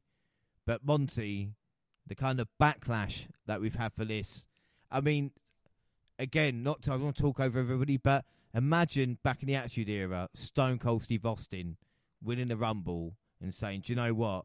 I'm not going to go Mania. I'll give it to the returning like Hulk Hogan or something like that. That's the only yeah. way I can think here. Monty, mm-hmm. what, what are your thoughts? Exactly. Exactly. A hundred percent. That's the perfect way to put it. Like imagine if you're a top face. Because again, I, I like what Seth had to say. I didn't mind the pitch. But the problem is when I went online and even in, the, in that crowd on Raw, nobody believed what Seth was saying. And uh, as much as much hard as he has worked to give that belt credibility, at the end of the day, it's not the one that, that that Cody was robbed of. At the end of the day, you know, and so to have Cody come out there, you didn't even mention this, but Roman just got done burying Seth Rollins, just killing that belt and Seth Rollins. Yeah. you know what I mean? Like he just he was going off. It was a great promo. I love the energy, but man, he just made Seth feel like he's tried to shrink as much as he could out of what who Seth Rollins has presented himself as. And he made fun of him being around all the time. Like how many how can you be how can you he literally made a joke about him being and a they're friends. And they are friends. yes, they're supposed not... to be good friends. He made jokes about his money. He made jokes about his injuries. So it's just like that is that was it was brutal. But then not only does Cody do, does this, and like he he hands it off, even though every indication, every interview before this, even right after the Royal Rumble, he pointed at Roman. The, the, his press conference, everything about it just said. I've, I've announced yes. Uh, finish your story. finish Cody. your story is part of the 2K campaign of buying their next video damn games. And they come and they do the same thing they did the Punk in 2013. Literally, same thing. Punk was on the cover of WWE 13. You remember that, James? and, and, who who swooped in, swooped in and got the main event that year? I'm, I'm, sure Punk never got over that. I don't know if he ever did a pipe bomb. I could have swore, yeah, I could have swore he he left and never, like you said, never got over it. And Punk literally a few weeks ago said, "Guess what's gonna happen?" He was referring to himself when he said a bigger star was gonna come in and take your main event. Fucking But yeah, it literally yeah, yeah. word for word happened the way Punk said it. But this time it was with the Rock. Like if I'm Punk, I, I know he just had surgery Thursday, but I would have used my good arm to throw something in the hospital broom. Like what the hell is going on? like re- really? Like I give that that that promo, I give Cody the hug, I tell him to finish his story, and this is what you go and do. Not to mention all the rumors around how this happened and the TKO boardroom stuff and how The Rock throwing his weight around. At least that's what people are trying to claim. Or that they did this to try to distract us from the nasty man news that we talked about earlier. Like all of that, all of that makes all of this feel just horrible. As much as I wanted The Rock versus Roman to finally happen, I knew it had to happen. I had convinced myself that you let Cody win this match and win the title, and you can do Rock and Roman without the belt. Honestly, tell me they wouldn't have still been as loud if Rock showed up and stared down Roman and Roman lost his belt. Tell me if it wouldn't have worked. You guys wouldn't still is, be excited.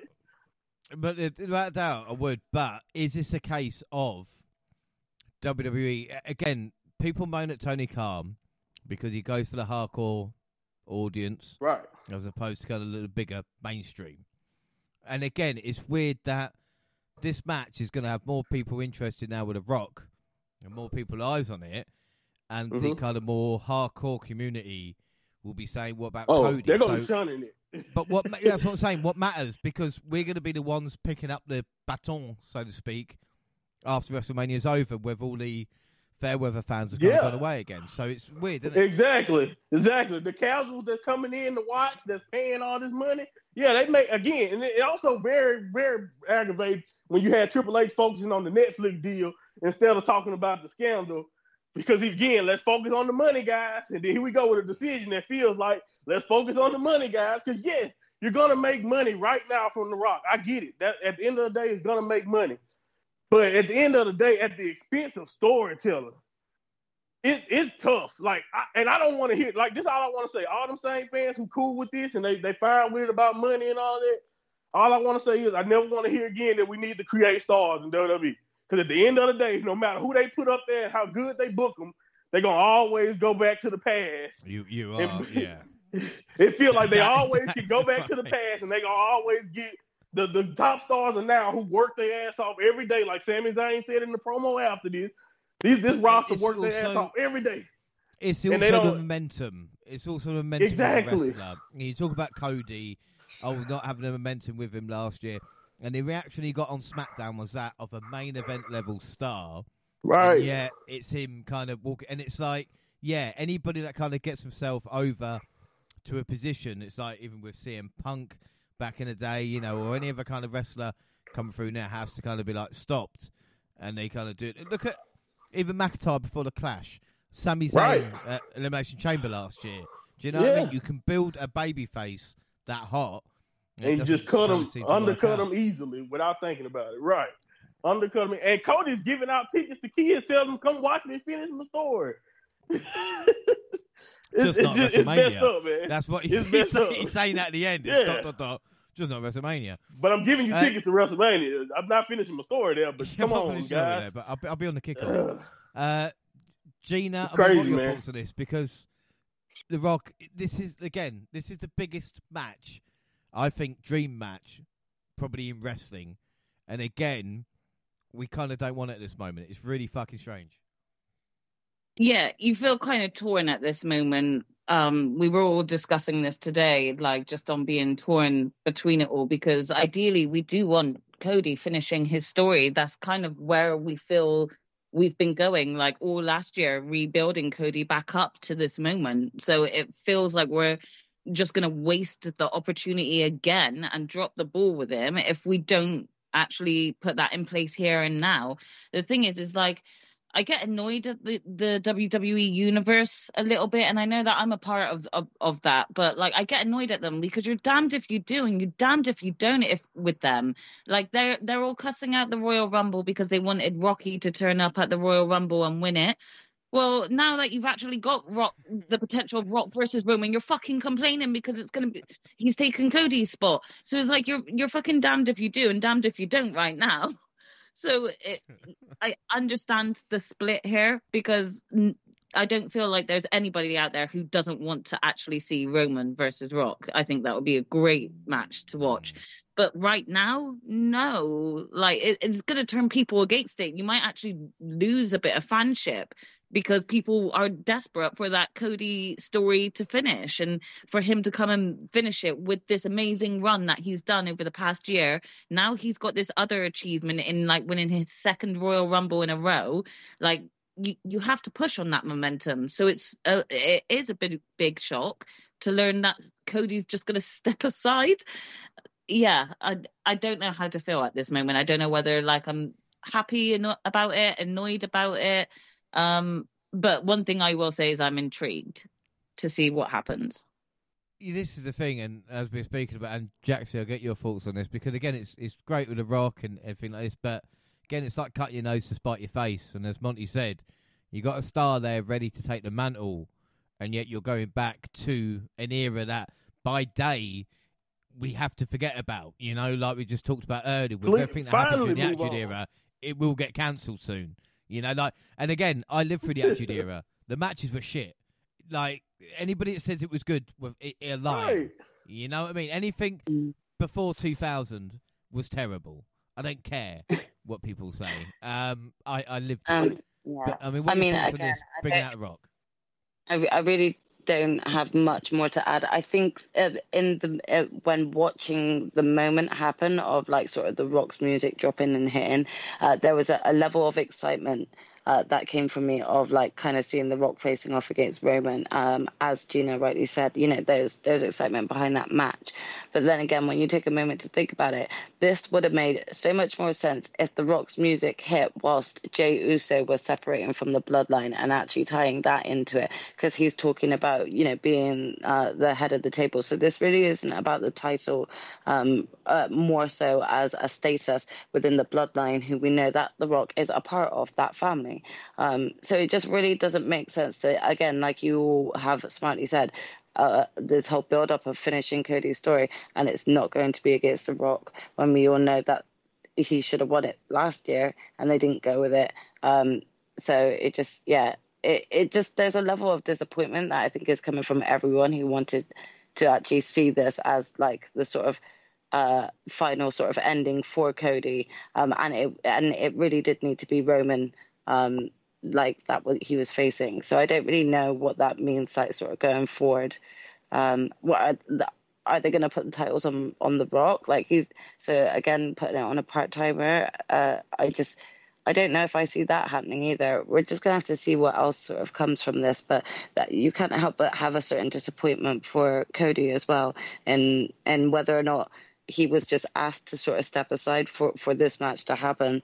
Um, but again, this this is just very much like uh, convenient considering the news of the Rock sort of becoming sort of like a, a chairman or whatever of the board. So Tanahashi it's, all it's, over again, isn't it? Yeah, yeah. It's it's kind of it's kind of hard right now to like not feel like there wasn't a, a strong influence there. I'm not trying to say that I believe all of the stuff that's coming out saying that he threw his weight or whatever, but you can't help but think that you know the timing is there. You know, yeah. is is it coincidence or not? Yeah, well, this is a strange thing, and again, we've got a long road to WrestleMania, so we're going to find it all. Yeah, things really. can change. Things can change. Stop, yeah, our next stop is Chamber. Uh, so again, we'll know if it's Cody versus Roman at that event, or if something happens there. But again, personally, I'll be shocked if Roman loses a title so. before Mania. And again, yeah. I think breaking Hogan's record in September is very fucking likely now as well. So uh, we'll see. Like I said, it's just it's bad for Cody. But again, I'm not gonna feel sorry for Cody because probably like you know number one or two merch seller, still you know number one babyface in the company. It's not like he's gonna fall down the card, but it's just literally not finishing his story. Um, finally, should we do NXT Vengeance Day predictions quickly, everybody? Come on, we're all in the mood, aren't we? I'm ready. Yeah, you ready? Um, Come on. I don't I don't know what they are, so you're gonna have to let me know what the matches are. Yeah, we'll do it on the fly. I've already got mine written down. Monty, I'm sure you've got yours written down as well already, haven't you? So we're not going to cheat or anything Hard like this. to even about what what it's going to be. Well, this is just this is what bonus prediction is all about. We have to catch up, Monty. Um, so the first match, and Gina, you can pick this one first. To begin with, is Dijak versus Joe Gacy in a no DQ match. Little bit of uh, Um, backstory. Dijak yeah. has been going around Can beating piss everybody. Go Can on. I quickly just say, can can you and Monty give us like your predictions after you give us a bit of backstory first? Because of like we're we're totally going on a whim here. So That's what I'm saying. I'm doing it now. I'm doing it now, and then you know I'm saying with Dijak and Joe Gacy. Joe Gacy is not part of that group anymore. Don't worry about that. He's left them. I've even forgotten the name of the group. That's how great it is. Dijak's been beating the shit everybody. Uh, these two guys haven't got the best win loss record, but they've been beating the crap out of each other. Uh, and that's basically it, Monty. Really, isn't it? Pretty much, he threw he, kicked them off a off onto a trailer. I think. Oh, Oh, yesterday. yeah, threw him in the trash. Yeah, Yeah, yeah, he threw him in the trash uh, last episode. But that's about it. is this the, Uh, is this the Dijak guy kicked that Gacy off the thing. is this the guy that like cost Dijak like um the the the other pay per view event? You know, came No, back and this is returned. different dude. This is No, a different guy. guy. Totally. Yeah, Dijak hates um, Everybody, Native to honest. Americans, uh, and it's weird that he's moved on to Joe Gacy. Okay, so who's the heel in this though? Dijak. Dijak, Okay. maybe, yeah. Yeah, Dijak's gonna the go heel. I'll go Dijak in it. Monty. Yeah, me too. Dijak loses all the time, but Gacy's like the one, like you mentioned, the one guy that you could be like, you know what, you can beat, you should beat Gacy. And I feel like with this uh beating up everybody streak he's on, you can possibly you can prime Dijak for something big. I love Dijak, so I think he needs to win this, even though I like what Gacy's doing. Uh, Gina. Yeah, I mean, I don't know Joe Gacy, so I'm just going to go Dijak. And Jaxie. Um, has Dijak actually had that match with that guy yet? Like a grudge match? Yes. Yeah, and he, keep, he Yeah. died. Like I said, his win loss record is not great. But then again, Yeah. Gacy's is not great either. But They fought an underground match. He he lost, but yeah. Dijak lost. Okay. Yeah. yeah, Dijak Uh, always basically. Let me. I'll, I'll go with Dijak then, because he sounds like the underdog. So let's go with Dijak to pick up a win here. Go Dijak. Great. Uh, up next, Monty, you can explain this one. It is uh, the family, Tony D, Stacks, really, and Rizzo versus OTM. yeah, good luck. you give me this mess.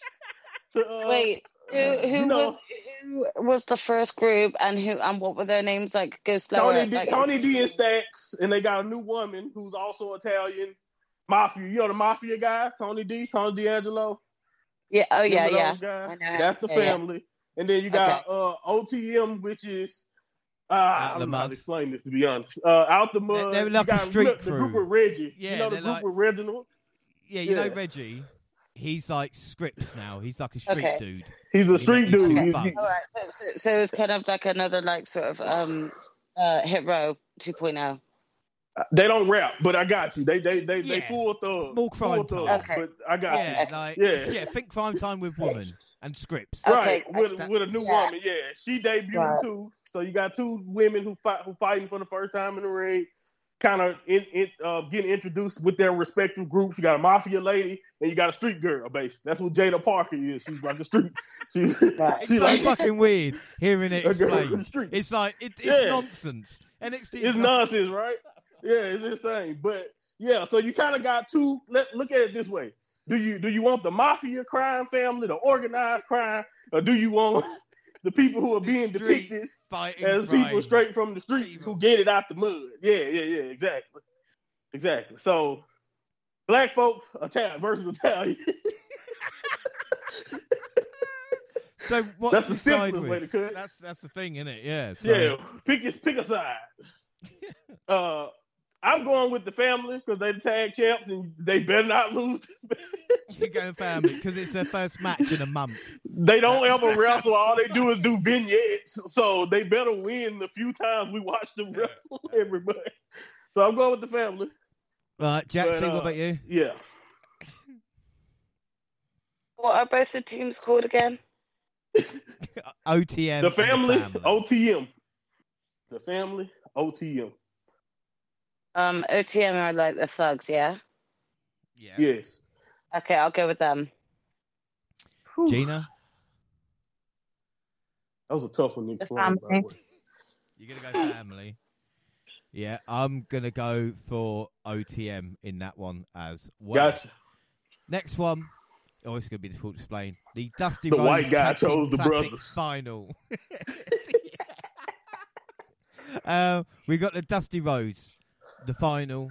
Uh, Yeah, go ahead. That is so important in NXT over the Mhm. years. This year, two teams have really stood out.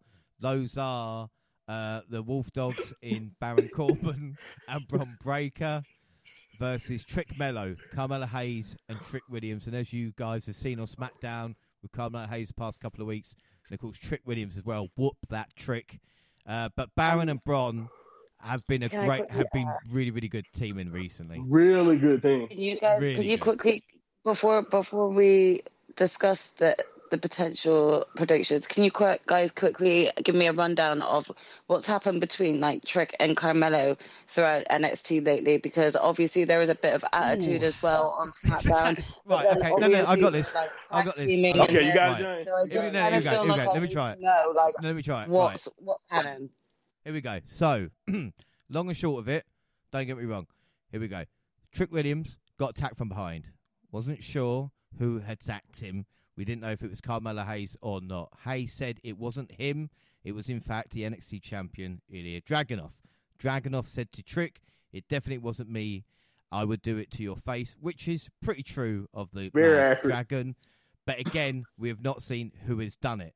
Since then, Right. Trick has wanted to go for an NXT title match with Ilya Dragunov, but thanks to Ridge Holland and fucking injuring people, Ilya has not been able to make the match. Carmelo has said to Ilya he did it on purpose, so Trick has to pull double duty at Vengeance Day because the Dusty Rhodes Classic was announced, and Melo said to Trick he's going to put him in there because they want to win tag team gold together. But also at the same time, Trick has said he wants to win NXT Championship.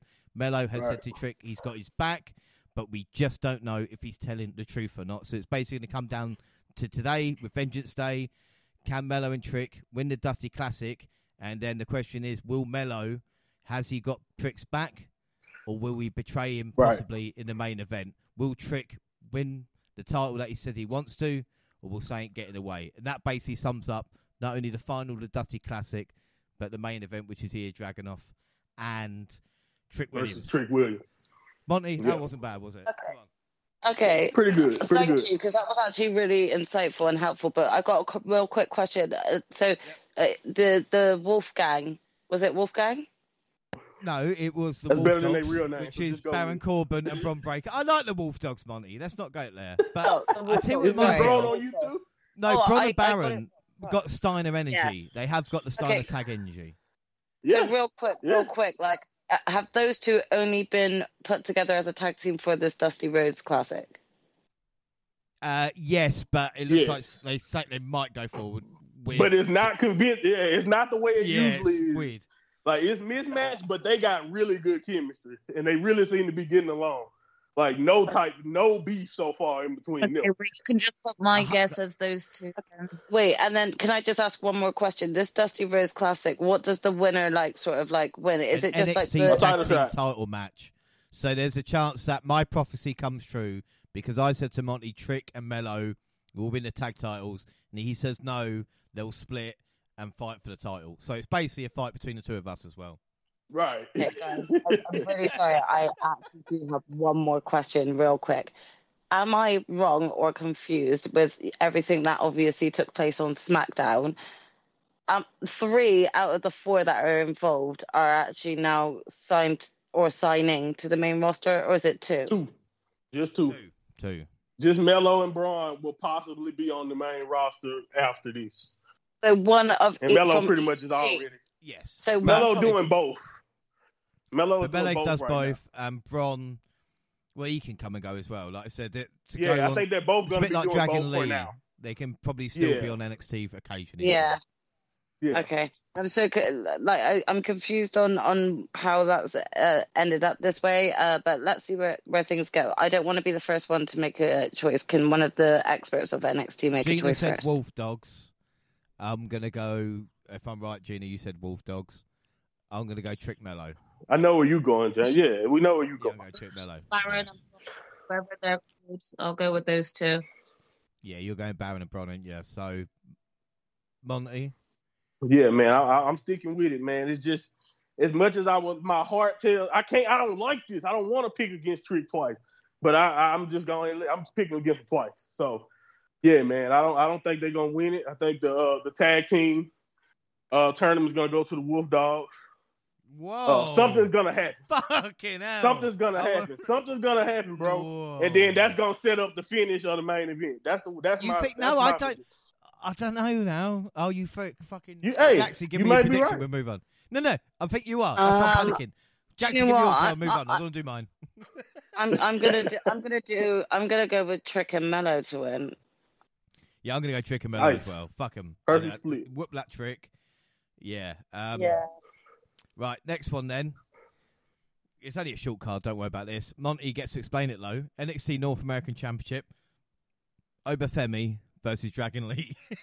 Got you. Good Got you. Oba Femi, huge Nigerian beast, like just a monster. Like he's he's awesome. Like he's been killing everybody. He won. I, I've seen him. I'm, I'm already giving you my thing. I'm, I'm going Oba. There you go. He he won the breakout tournament. Then he beat Dragon Lee out of nowhere, oh, cashing Oh, in and basically winning that No, belt too. So this a I know rematch, that. just an actual match this time instead of a cash in situation, basically. Yeah, I've actually seen him wrestle. I'll go with him to to win. Yeah, this is a Obviously, clean you sweep, gonna- James. I'm I- going Oba yeah, as man. well. Yeah, no, yeah. Yeah, yeah, yeah. Okay. Dragon can go to the main roster. Well, un- unless he Over- over. does what he did with us at the last, which is always I think about the last takeover when I got nothing right and Dragon Lee beat Dom. This might happen again, Right. but you know who knows. Anyway, co-main event: NXT Women's Championship match: Lyra Valkyria versus Roxanne Perez. Now, of course, Roxanne Perez is the prodigy, winner of the breakout tournament a couple of years ago, and former NXT Women's Champion. And me and Monty basically thought would be the face of NXT, but that's kind of fallen Yeah. to not only Tiffany Stratton but also Lyra Valkyria, who came Mhm. from NXT UK, who's got a great gimmick at this moment in time. Well, she used to have a great one with a feather, but it's, it's not really about that. I'm losing it. She's got Tatum Paxley now as a kind of clone. Uh, and has just been really badass in her defences, beating Xia Li, beat Becky Lynch for the championship. And this is basically the biggest women's match we can have now Tiff is gone in an NXT Yeah. event, which is weird. It's not stand and deliver. So we are getting Lyra Valkyria versus Roxanne Perez. Uh, and basically, it's a pick 'em. Either of them could win. And, I, I'm not bullshitting Mhm. there. So, Jackson, Um, which way do you want to go? um, go on. I'll let Jackson go. Sorry, go I'm going to go Lyra. Oh, Gina went in it, did she? Yeah. Good job. And Jay. I've actually just jumped right in before me, but yeah, I'm gonna go with uh Val- the Valkyria uh You got lady. Lyra as well, yeah. All right, Monty. Yeah, man, I, I'm with you, James. Great, great explanation on the uh, the thing. It's definitely a pick 'em for me because I'm like, maybe this Tatum thing could get in the way, but I feel like if it does, if she does show up, it actually might end up helping Lyra in some type of way. And I think that's, I think I'm going with Lyra to retain here, and maybe we get a rematch at Stand and Deliver. Well, that's what I'm saying. I don't know what they do at stand and deliver, but again, That's the thing. saying- Yeah, it makes you Mm. think. Yeah, Yeah, And another thing as well, that I don't know what they do at stand and deliver, because if they're Dragunov in the main event, because he's facing Trick Williams, if he retains, what does he do at stand and deliver? Because it looks like we're getting Trick versus Melo. I know I'm getting ahead of myself, but yeah. that's the last match. Here, Dragunov Trick Williams. Monty, you're saying Trick loses the Dusty Classic, so what does he do in the main event then? Yeah, uh, again, I would love to see Trick get on top. They, you know, and maybe the plans will change. Maybe that's the way to go. But it's like the same question you got for Trick at Standing and Deliver. If he lose, my question goes to to Dragunov. He he has no indicate. He hasn't had hadn't made any main roster appearances. So I'm like, what do you do with Dragunov? Someone who's carried the brand so far for, throughout his whole reign. And I feel like Standing and Deliver would be a better stage for Trick to win it. I think shenanigans happen. Melo may get involved, whether it's inadvertently or purposefully. Trick Williams loses here, but he still got enough leeway to to convince Dragunov to give him another opportunity, and we probably either get a multi-man match or you know, you know, but I think I think actually it feel like it's leading to multi-man match at Stand and Deliver. But I could be wrong there. But I feel like Trick's moment is gonna happen at Stand and Deliver. That's just my take. I could be completely wrong because Sean and Sean has duped me before. He's gonna do it. So you've gone. You've you've blocked Dragunov out wins. twice. My Yeah, God, I, did not be- want to do that. But isn't such an NXT moment for Trick to do double, to do the double, and then Melo to lay him out after the fact? Then again, they don't get the title match as well. But I mean, but to be fair, I just don't Gina know why Melo would turn if if if they win earlier. That's my I know, I know, I know, I know. If you cost him in a match, it would make sense to cost him later. You're right about that. That's but my thought process. I, I will say to Jackson Jr. as well that this match, Ilya Dragunov, former NXT UK champion, who Yeah. I have followed Bad man. since the very beginning. No, um, I, I kind of know a lot about the backstory. I actually watched his match with Ridge Holland and him get injured and stuff like that. Yeah. So No, I, I kind the of personal connection that I've got with Leah compared to what Monty has with Trick. With Trick well. and Again, yeah. Mm. it, it is literally us against each other here, and it's head versus heart. And Monty, for the first time, is using his head Instead of uh, a heart, and I might yeah. get burned. And I'm gonna go. I'm gonna go heart because I'm picking Ilya Dragunov to win as well. So again, yeah. I don't know. I mean, I, I kind of feel like my mind was made up a little bit earlier when you kind of were giving that very good, a great description of everything with Trick and Melo as well. But I truly believe that, uh, like Trick will win the NXT title, but not right now. So I was, I'm actually going with Dragunov for uh the win here. You're gonna go Dragunov, Gina.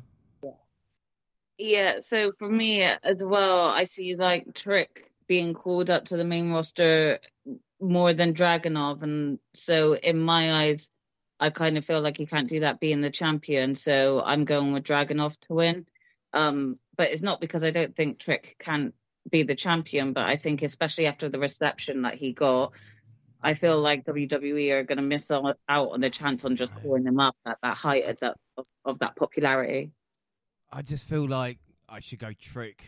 You know, like they're. Uh, Yeah. There's something about his It's- you remember when he won got. the North American title? Remember when he won I- it? And you just know, it's just. you weren't. Nobody thought it was. Like, it's tough. I'm, I'm but they, he bro, could but win both, and the Melo turn and then just not be to happen awesome. to the tag match. Do you know what I mean? A tag Yeah. title match and a Melo costume, or, or I don't know. Like, it's great. I Yeah. fucking love NXT. And Jackson Gina, I hope you heard from like me and Monty for like the last fifteen minutes just how much fun NXT can be, even with Yeah, the crazy love it. characters. You know. Definitely. I mean, I've been watching, um, you know, a lot of their premium live events as well, and I know that they actually have a lot of talent on the roster. Um, it's just again the the only di- reason why I don't keep up with it weekly is because I don't have enough time to catch up with weekly Mhm. wrestling with how much I've got on at the moment. Um, you know, if I did have more free time, of course I would choose to willingly put that on. But I'm just grateful I can still actually keep up to date with with the premium live events. Um, and have you two also kind of update us on all of the highs and lows that are going on throughout it. Yeah, well, because I'm single and have no friends, I'm able to catch up with everything. So you're fine. All right, I've got you. Um, and like we said, we will review. Monty and I will review NXT Vengeance Day in two weeks because next week, and talk about having time to watch stuff, is the return of TNA, and with Josh Alexander versus Will Yay. Ospreay, with Nick Nemeth, with the TNA. Grizzled Young Vets TNA. versus ABC. Um, yeah, man, it's a trip down memory lane, but I'm looking forward to it. And I promise you, the Impact Year in Review will come at some point as well. Don't know when, but it will. but uh, that is it. I knew it would be a long one today, but we've done it, and I feel like we've accomplished something. Don't forget, we're across all social media Twitter at the WNR Podcast. I'm at the WNR JR. You can find the entire WNR team on the Twitter banner. Monty, you're back up and running now, so where can people find and listen to you? Yeah, at mine Monty Pod on on the Twitter, like you mentioned, or at- like you said, Double R's Twitter banner.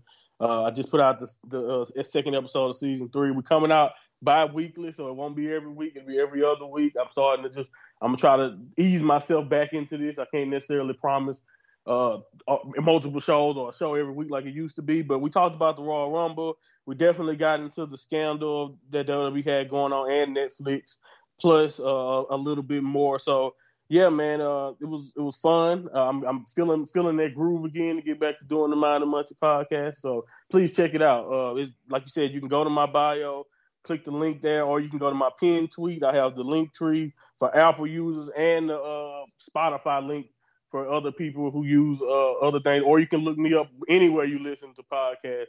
Mind of Monty is what you have to type in. So thank you. Perfect, man. Um, Jackson, where can people find and follow you?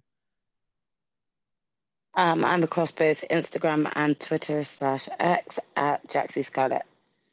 And also Gina. You can find me on X at Purple Pain. Double and also on Facebook and Instagram. Across all Google platforms, send us an email at podcast at gmail.com. And YouTube and podcast where the latest clips and podcasts got at the same time on YouTube to do SoundCloud on your phone, also Spotify and iTunes where you can download, subscribe, rate and review there. So that is it.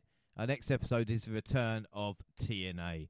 Until then, I've been James Rowlands and I was joined by the fantastic Jaxie Scarlett. Jaxie, thank you for joining me and I hope you enjoyed it. It was great. It was fun. Thanks for listening, everyone. And of course, the mind of Monty and the leader at the moment of two prediction leagues. But I won't let it go to your head. There's a lot left to fight for yeah, man, way too much left to go on this year, man. But yeah, I mean, uh, good start. I'm about to go to sleep. and of course, the genius of Gina. And Gina, are you going to do what you did last year and just wait till June to smash us again for predictions? Yeah, I'm going to just do a double whammy, smash it throughout the summer. well, until then. No, wait till December. yeah, exactly. Yeah. My downfall. Greatest comeback of all time. well, anyway, that is all of us. Thanks for listening, everybody, and bye.